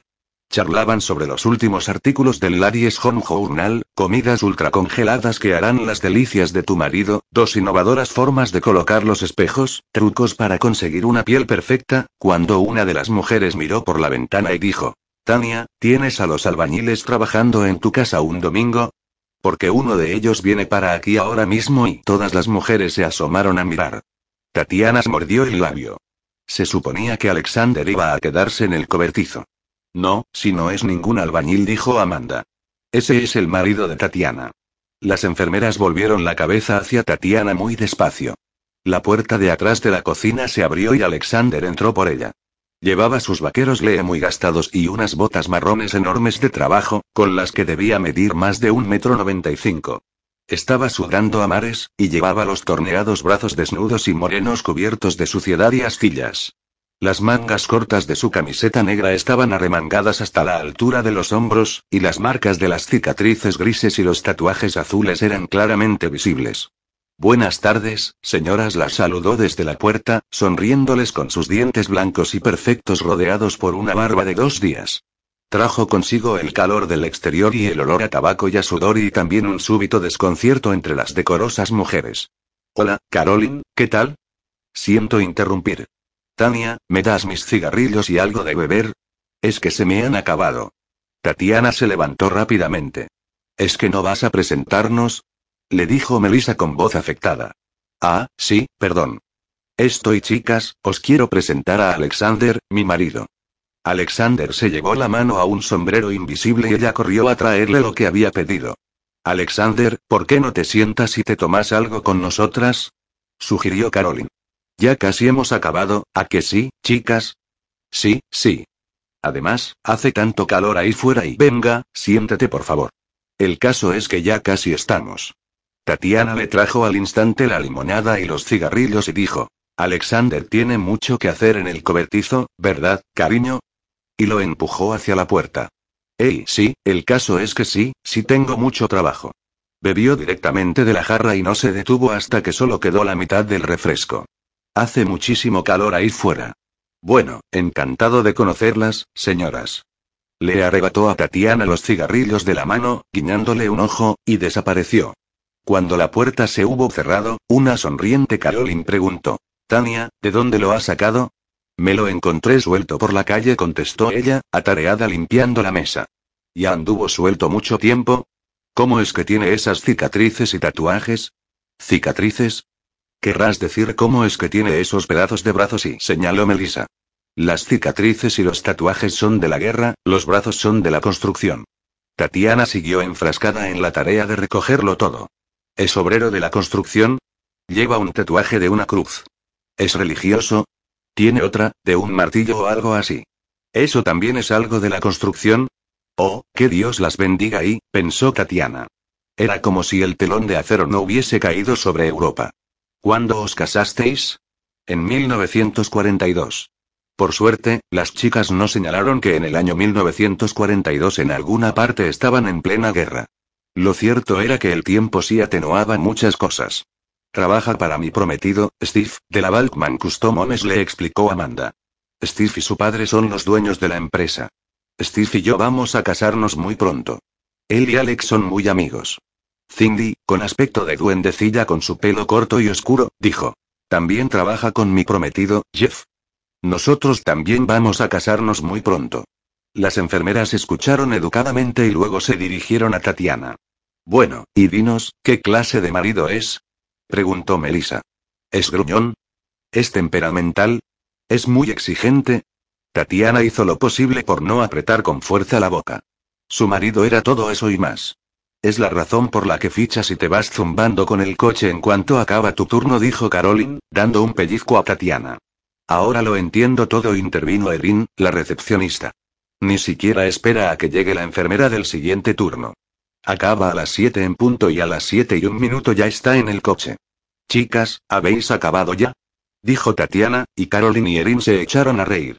Querían saber en qué trabajaba, cuántas horas, si tenía que ir bien vestido al trabajo o si siempre llevaba aquella ropa, si llegaba a casa cansado y había sido soldado, por cuánto tiempo, cuál era su rango, seguía siendo capitán, cuánto tiempo había estado en el frente, también quería guerra en casa. Unas risitas aderezaron la última pregunta. Siempre tiene la guerra en la cabeza, contestó Tatiana, muy seria. Siguieron acribillándola a preguntas otra media hora más, a la mayoría de las cuales no contestó, y luego Tatiana se despidió de las últimas invitadas y fue a la parte posterior de la casa, donde encontró a Alexander sentado en la barandilla, fumando. Se había quitado la camiseta por el calor. ¿Se puede saber por qué has entrado? Sobre todo así de desaliñado y dijo Tatiana, subiendo los escalones. Me prometiste que no vendrías. No han hablado de otra cosa el resto del tiempo. ¿De verdad? exclamó él, sonriendo. ¿Y qué querían saber? Ella meneó la cabeza con gesto resignado y se rió. ¿Y tú qué les has dicho? Alexander sonreía de oreja a oreja. ¿Les has contado algo suculento? Déjalo ya. Ve a asearte. Antoni volverá muy pronto. Les habrás dicho al menos, insistió él, bajando la voz cuánto te gusto cuando voy sudado, ¿no? Era imposible. Y sin embargo, al verlo sentado en lo alto de la barandilla, con las piernas enfundadas en sus vaqueros favoritos, sus ojos chispeantes del color de la crema de caramelo derritiéndose al mirarla, aquellos espectaculares brazos musculosos y el torso suave, desnudo y reluciente, Tatiana tuvo que sujetarse a la silla de la terraza porque no quería que él viese cómo le temblaban las piernas. Sin embargo, la sonrisa de Alexander era tan radiante que sin duda ya lo había advertido. Dejó su vaso de limonada, apagó el cigarrillo y se bajó de la barandilla de un salto. Tatiana levantó las palmas de las manos. Shura, por favor, y dijo con voz ronca. De acuerdo, murmuró él, como me lo has pedido con tanta dulzura y la levantó en volandas y la llevó en brazos hasta el cobertizo, cerró la puerta a sus espaldas de una patada y la depositó en el suelo. Allí dentro hacía un calor abrasador. El cobertizo estaba muy ordenado y limpio, pero aún olía a serrín, madera, metal y herramientas eléctricas, engrasadas con aceite. Alexander le bajó un tirante del vestido y luego el otro. Le quitó la prenda, le desabrochó el sostén, le bajó las bragas y la dejó de pie desnuda ante él. Tatiana quiso evitar que se le acelerara el pulso, desnuda ante la mirada de su hombre. Quiso evitar que le temblasen las piernas, que se le endureciesen los pezones y pero no lo consiguió. Tania habló él al fin, despacio, con total tranquilidad, rodeándole la cintura con las manos, atrayéndola hacia sus vaqueros y la hebilla del cinturón que los sujetaba. Ni siquiera voy a desnudarme, me voy a dejar las botas y los vaqueros puestos, pero tú vas a seguir así, desnuda y la levantó en el aire y la dejó encima de su banco de trabajo, en el banco para cortar patatas que he hecho para ti. De pie entre las piernas de ella, frotó el pecho sudoroso contra los pezones afiladamente erectos de ella. Esta vez Tatiana no contuvo sus aparatosos gemidos. Se recostó hacia atrás sobre los brazos temblorosos. Él acomodó la barba áspera en la boca de ella, en su cuello, en sus pechos y... Tania, ¿te gusta esto, a que sí? Le susurró Alexander, algo más agitado. ¿Se lo has dicho a tus amigas de la reunión de Tupperware? Le enroscó los dedos en los pezones, tirando suavemente de ellos. ¿Se lo has dicho? Ella gimió en la boca de él como respuesta. Se besaron apasionadamente. Tatiana se abrazó al cuello de él y Alexander se abrazó a la espalda de ella. Claro que no se lo has dicho, continuó él, desabrochándose el cinturón y bajándose la cremallera de la bragueta. Con ellas eres toda remilgos y compostura, mojigata. La tendió horizontalmente sobre la superficie del banco y tiró de sus caderas hasta colocarlas en el borde. Tatiana se sujetó a la superficie con las manos. ¿Qué quieres que haga ahora, Tatia? Dijo, de pie encima de ella, agarrándola de las caderas con las manos. ¿Eh? Dímelo. Ella ni siquiera consiguió articular un no, Shura. Se corrió en cuanto él la penetró. El domingo en la piscina en verano hace un calor abrasador, de eso no hay la menor duda. Pero durante el invierno, en Scottsdale, mientras intentan llevar una vida normal, se ponen camisas de manga larga y chaquetas ligeras y se sientan fuera a beberse el té y fumar un cigarrillo, contemplando el valle y las montañas y la puesta del sol sobre el desierto. Tras su primera primavera juntos en lo alto de la colina, Alexander dice que tal vez Tatiana tiene razón, que puede que no haya nada más hermoso que el desierto de Sonora cubierto de matorrales, como girasoles en plena floración, con el ocotillo rojo y el cactus saguaro blanco y el palo fierro de color rosa pálido que se refleja en la implacable luz del sol. Nunca llueve, salvo durante la breve estación del monzón. Todos los días hace sol, todas las noches son cálidas y lucen las estrellas. No hay nieve. Está bien que no haya nieve, se dicen, mirándose de soslayo. La tía Esther pilló un fuerte catarro en la ventisca de 1951 que por poco le cuesta la vida. Tatiana se pregunta si habrá nieve en Corea, donde están Vicky y Richter. Corea del Norte atravesó el paralelo 38 en junio de 1950, tal como Richter había predicho, y rodeó Seúl, en Corea del Sur, en apenas unas semanas. Tuvieron que pasar otros dos meses para que las Naciones Unidas hiciesen las cosas como es debido y permitiesen contraatacar a MacArthur. Alexander y Tatiana recorren los 320 kilómetros de ida y vuelta a Tucson al menos un fin de semana al mes para realizar los informes de inteligencia en Fort Huachuca. Ella y Antoni hacen un poco de turismo mientras Alexander examina montones de datos clasificados en ruso, de máximo secreto, sobre armas y satélites espaciales y europeos, y actividades espaciales y mundiales. También lee muchos de los informes del general Willoughby. Durante el transcurso de la guerra, se reabre la estación de pruebas de armamento de Yuma y Alexander es destinado allí, donde a fin de cumplir con sus 17 días al año adicionales de servicio activo, examina y entrena a otros jóvenes reservistas en el uso de nuevas armas de combate. Munición, artillería, vehículos blindados y Yuma es más grande que toda Rhode Island. Es un campo de prueba para armas de las cuatro secciones del Departamento Militar estadounidense, y las órdenes de servicio para Alexander empiezan a llegar solo a Yuma. Tania ya no está tan contenta. Tucson es muy hermosa y está llena de historia y de misiones católicas que ella y su hijo pueden visitar a su antojo, mientras que Yuma está en medio de la nada, y no hay nada allí salvo Alexander. Protesta solo un poco, aunque al final siempre lo acompaña. Anthony nunca protesta, pues es su momento favorito del mes, porque de vez en cuando, si su padre no está ocupado o nervioso, se lleva a Anthony a dar una vuelta en un jeep blindado de la Segunda Guerra Mundial. En casa, Tatiana siempre está cocinando. Gracias a Francesca, ahora sabe cómo preparar tacos y enchiladas, burritos y tostadas, fajitas y potentes margaritas. Más raramente elabora platos de la cocina rusa. Piroski, blinchiki, sopa de pollo, ensalada olivier. Le gustaría poder preparar borscht, pero esta lleva col. Toda la comida rusa les afecta, como la lengua rusa. Siguen hablando ruso en la cena, para que Antoni lo practique, pero ahora son estadounidenses. Se han acostumbrado tanto a hablar en inglés delante de otras personas que a veces incluso lo hablan en la cama. Al fin y al cabo, todo lo que Alexander le susurra al oído al calor de la noche siempre ha sido en inglés. Sin embargo, Tatiana oye a Alexander tararear canciones de guerra soviéticas mientras hace pequeñas chapuzas en la casa. Las tararea en voz baja para que ella no lo oiga, pero lo oye. Cuando las oye, Tatiana le habla en ruso, y como si fuera una especie de acuerdo tácito, él le contesta en ruso. Pero el ruso les hace daño a ambos. Él intenta dejar de tararear, ambos bajan la cabeza y continúan con su vida como si nada, salvo por los vestigios del pasado que no pueden quemar. Tatiana fabrica la masa para el pan los días que no trabaja, para que siempre haya suficiente. Lo único que tiene que hacer Alexander es meterla en el horno. Hasta tú puedes encender un horno, ¿no, comandante de batallón? Es imposible convencerla para que deje de hacer pan, por lo que él ha dejado de intentarlo y ahora la ayuda, viendo que así ella acaba antes. Mientras amasan, charlan tranquilamente. Hablan de trabajo, del de Alexander, no del de ella, ella le cuenta chistes, hablan de los domingos, siempre pasan juntos los domingos, de la escuela de Anthony, de cómo le va a este, qué hace, sus nuevos amigos. Hablan de las clases de arquitectura de Alexander, de la cantidad de trabajo que tiene, de si necesita una titulación, de si merece la pena continuar con los estudios, pues parece demasiado, con el trabajo, la universidad, el trabajo como reservista y en una ocasión, Alexander le pregunta si cree que debería renunciar a la reserva cuando termine su periodo de servicio y ella lo mira con expresión disgustada y le dice que no es al servicio a lo que debería renunciar. Él no vuelve a sacar el tema. A veces intentan limar sus pequeñas diferencias. Que él trabaje tanto y hasta tan tarde. Que salga con Steve, cosa que Tatiana aborrece y Alexander no quiere oír nada de todo eso.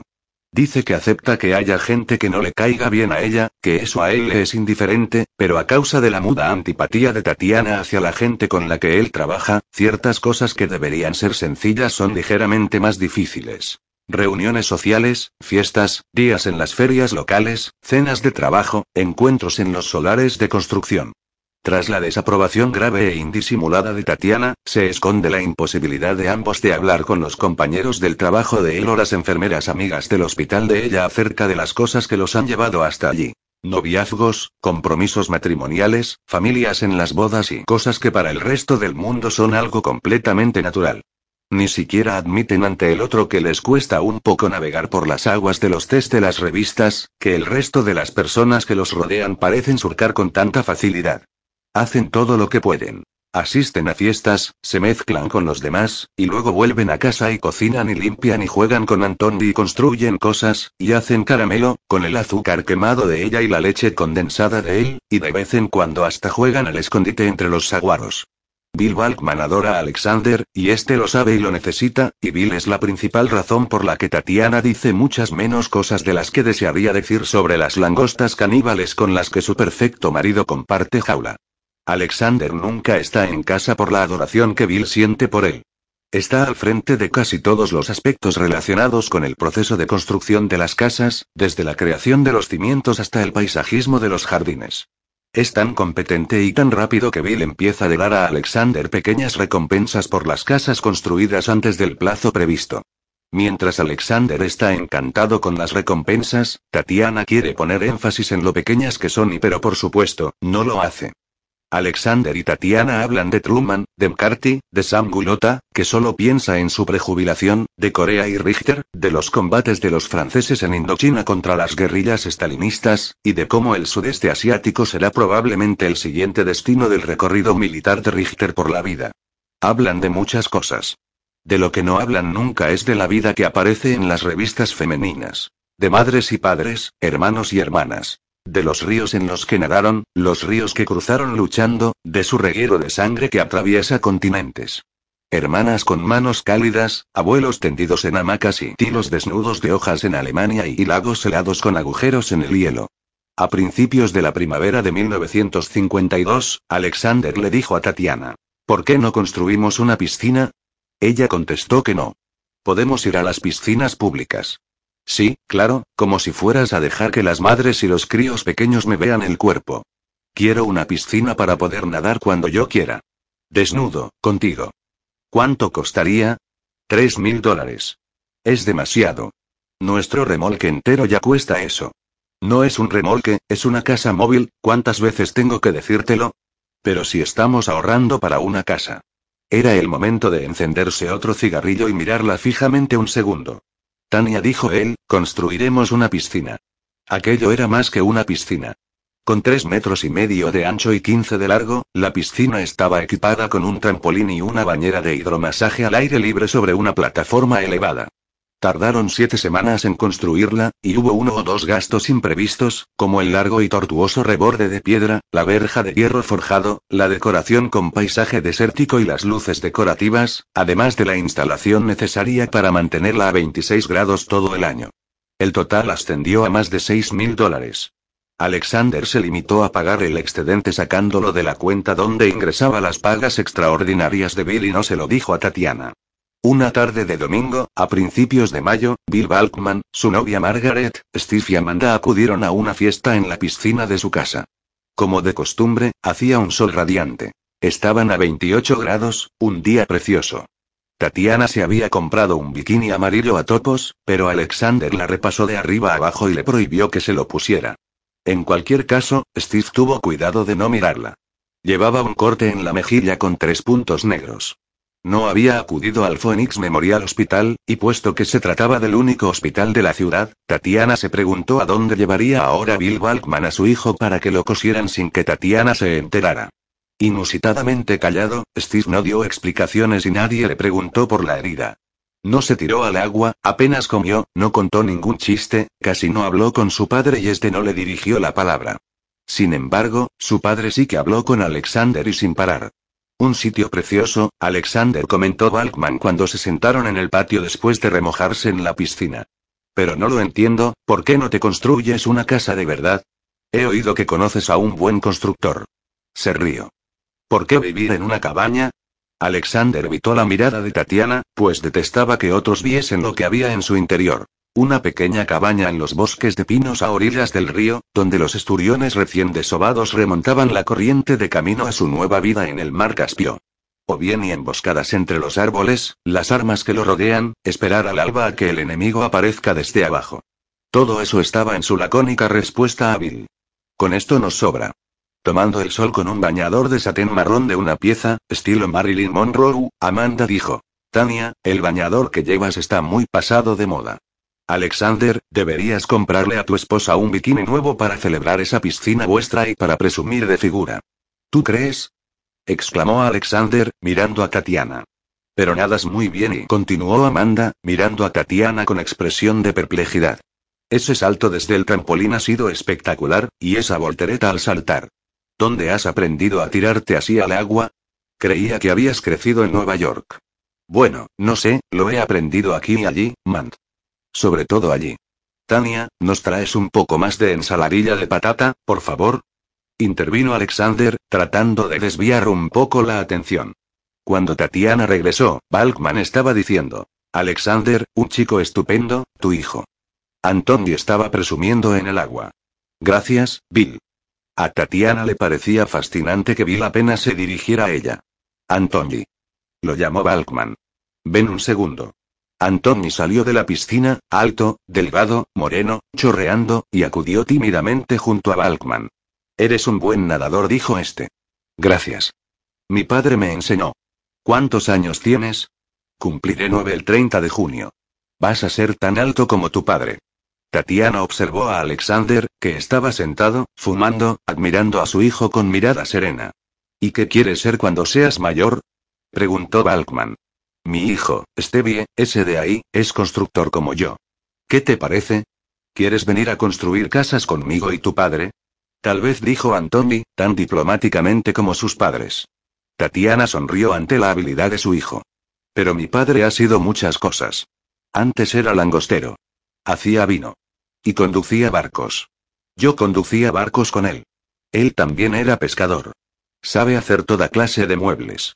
¿Cómo se llaman quienes hacen muebles? Ebanistas respondió Tatiana, adorando a su hijo con la mirada. Sí. Ah, y también es capitán del ejército de Estados Unidos, y fue siguió explicando Anthony, soldado en la Segunda Guerra Mundial. Subía por los montes transportando y ¿cuántos kilos, mamá? Se me ha olvidado. Unos 75. 30, Antoni lo corrigió Tatiana, que miró a Alexander, quien, a su vez, la miraba con expresión reprobadora. 30 dijo Antoni. Estuvo en un campo de prisioneros, y en un castillo de verdad, y guió a batallones de hombres a través de Antoni. Exclamaron Tatiana y Alexander al unísono. Este se levantó y cogió a su hijo de la mano. Ben le dijo. Enséñame ese salto hacia atrás desde el trampolín que la incorregible de tu madre te ha enseñado. Cuando se alejaban, Tatiana oyó que su marido le decía en voz baja al pequeño. ¿Se puede saber cuántas veces tengo que decírtelo?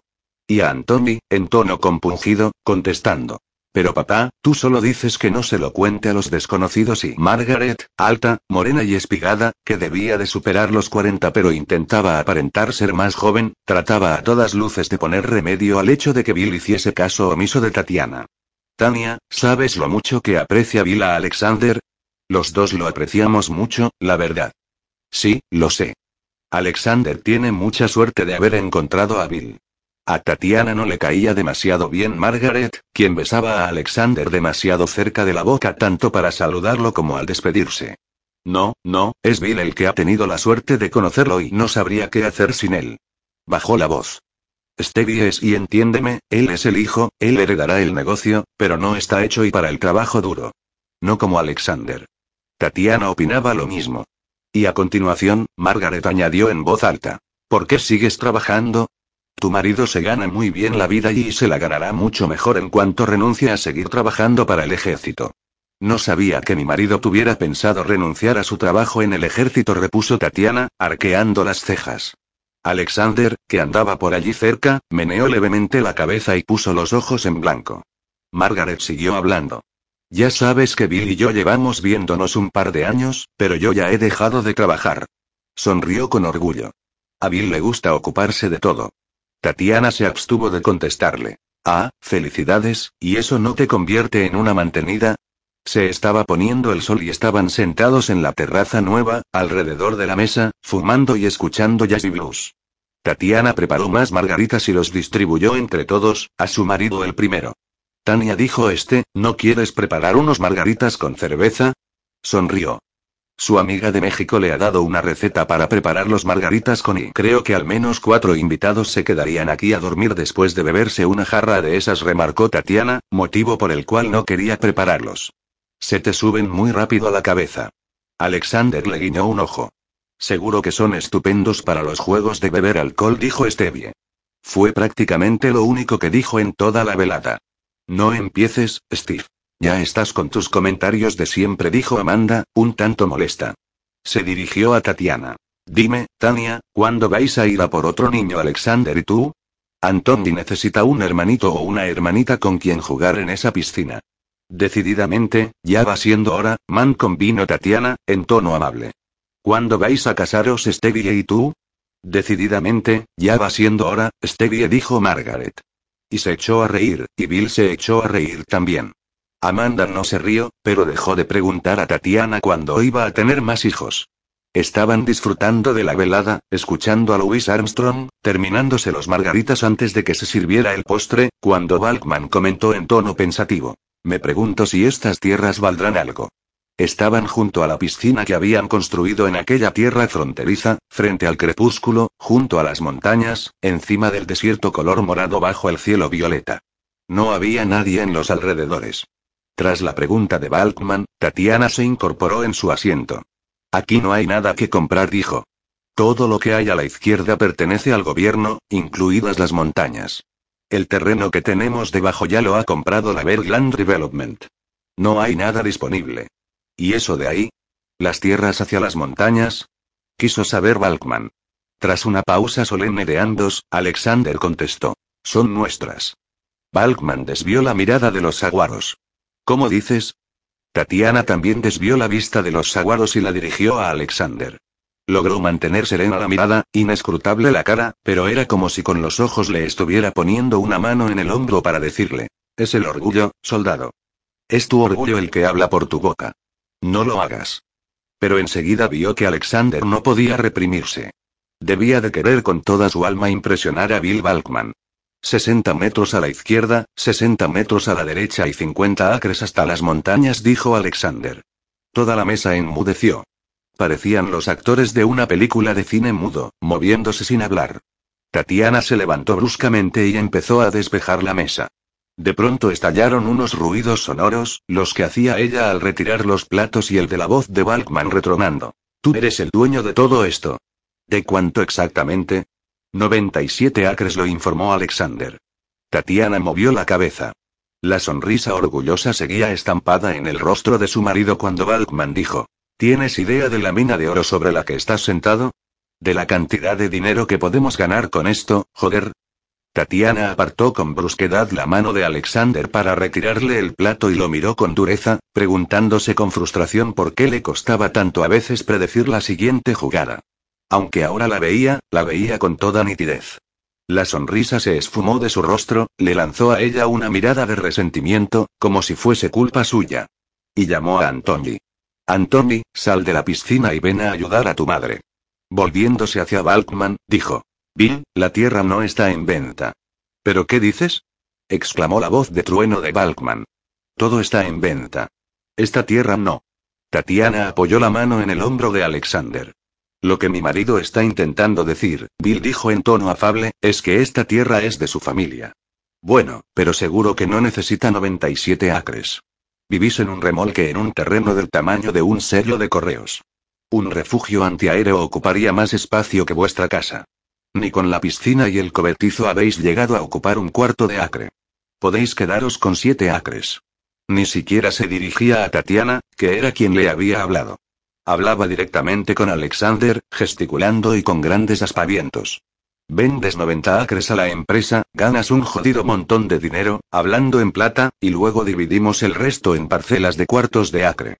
Dividiré los beneficios de las tierras contigo al 50%. Para cuando acabemos, tu esposa se bañará en diamantes. Ni siquiera podrá ver el desierto de los pedruscos que le vas a regalar. Hacía cálculos frenéticamente en una servilleta. Estaba utilizando nada menos que una de sus servilletas para hacer sus malditos números. Bill dijo Tatiana, en el mismo tono cordial, en primer lugar, no es un remolque, sino una casa móvil. Y en segundo lugar, la tierra no está en venta. Por favor, guapa, dijo Balkman, sin ni siquiera levantar la vista, deja que los hombres se ocupen de los negocios, ¿quieres? Tatiana apartó la mano del hombro de Alexander. Bill dijo este, la tierra no está en venta. Balkman no lo estaba escuchando. Podemos construir una urbanización entera. La llamaremos Paradise Hills, Love Hills, Tatiana Hills y lo que quieras. 90 acres darán para 300 casas. Hasta podemos hacer una piscina comunitaria, un club, cobrar cuotas de socio anuales. 300 parcelas a mil dólares cada una solo por la tierra arrojan un total de 150 mil dólares para ti, Alexander. Y luego las 300 casas en esas parcelas costarán 25 dólares el metro cuadrado, más otros 50 por metro cuadrado para los refugios atómicos que venderemos para cada una. Si contamos que las dimensiones de las casas serán de 375 metros cuadrados y no hay servilleta lo bastante grande para calcular esos beneficios. Tatiana permanecía de pie con las bandejas sucias en las manos. Bill dijo con calma, aún sin los refugios atómicos ganaréis 26 millones de dólares, pero nosotros nos quedaremos sin tierras. ¿Qué sentido tendría eso? ¿26 millones? ¿Cómo lo así? Bueno, pues lo ves. ¿Qué sentido tendría? Pues que así no tendrías que volver a trabajar, guapa. Alexander, ella podrá quedarse en casa y parir a tus hijos, uno detrás de otro. Bueno, ¿dónde estábamos? A Tatiana se le cayó la pila de bandejas sucias sobre el nuevo patio de piedra. Las bandejas eran de metal y no se rompieron, pero sí provocaron un gran estrépito y toda la comida que había preparado y que los Balkman no se habían comido cayó sobre las baldosas de cemento. Perdón, dijo. Ha sido un accidente. Se agachó para limpiar el desaguisado. Alexander se agachó junto a ella. Dime, se dirigió a su marido entre dientes, ¿vas a renunciar a seguir sirviendo en el ejército antes o después de darle a él nuestras tierras? Calla. O le dices que se vaya de mi casa, Shura le advirtió, con un susurro, o le voy a decir unas cuantas cosas que no le van a gustar nada. ¿Qué te he dicho? Le contestó él. Vete adentro y tranquilízate. Por supuesto, él tenía razón. Todavía no habían servido el postre. Pastel de manzana, magdalenas de arándanos, galletas con pepitas de chocolate y tarta de frutas que Tatiana había preparado como muestra de hospitalidad hacia sus invitados, hacia el jefe de Alexander, hacia la familia de su jefe. Le arrebató furiosa las bandejas de las manos y entró en la casa como un torbellino. Balkman abrió la boca para hablar y Alexander dijo: Ya hablaremos de eso mañana. Venga ya y mañana, Bill. ¿Sabes una cosa, Alexander? Dijo Bill con tono experimentado. A veces, las mujeres se enfurruñan un poco con determinadas cosas. No entienden la forma de pensar de los hombres. Lo único que tienes que hacer es enseñarles quién es el jefe. Aprenden muy rápidamente. Bill dio una palmadita a Margaret en el trasero. ¿A que sí, cielo?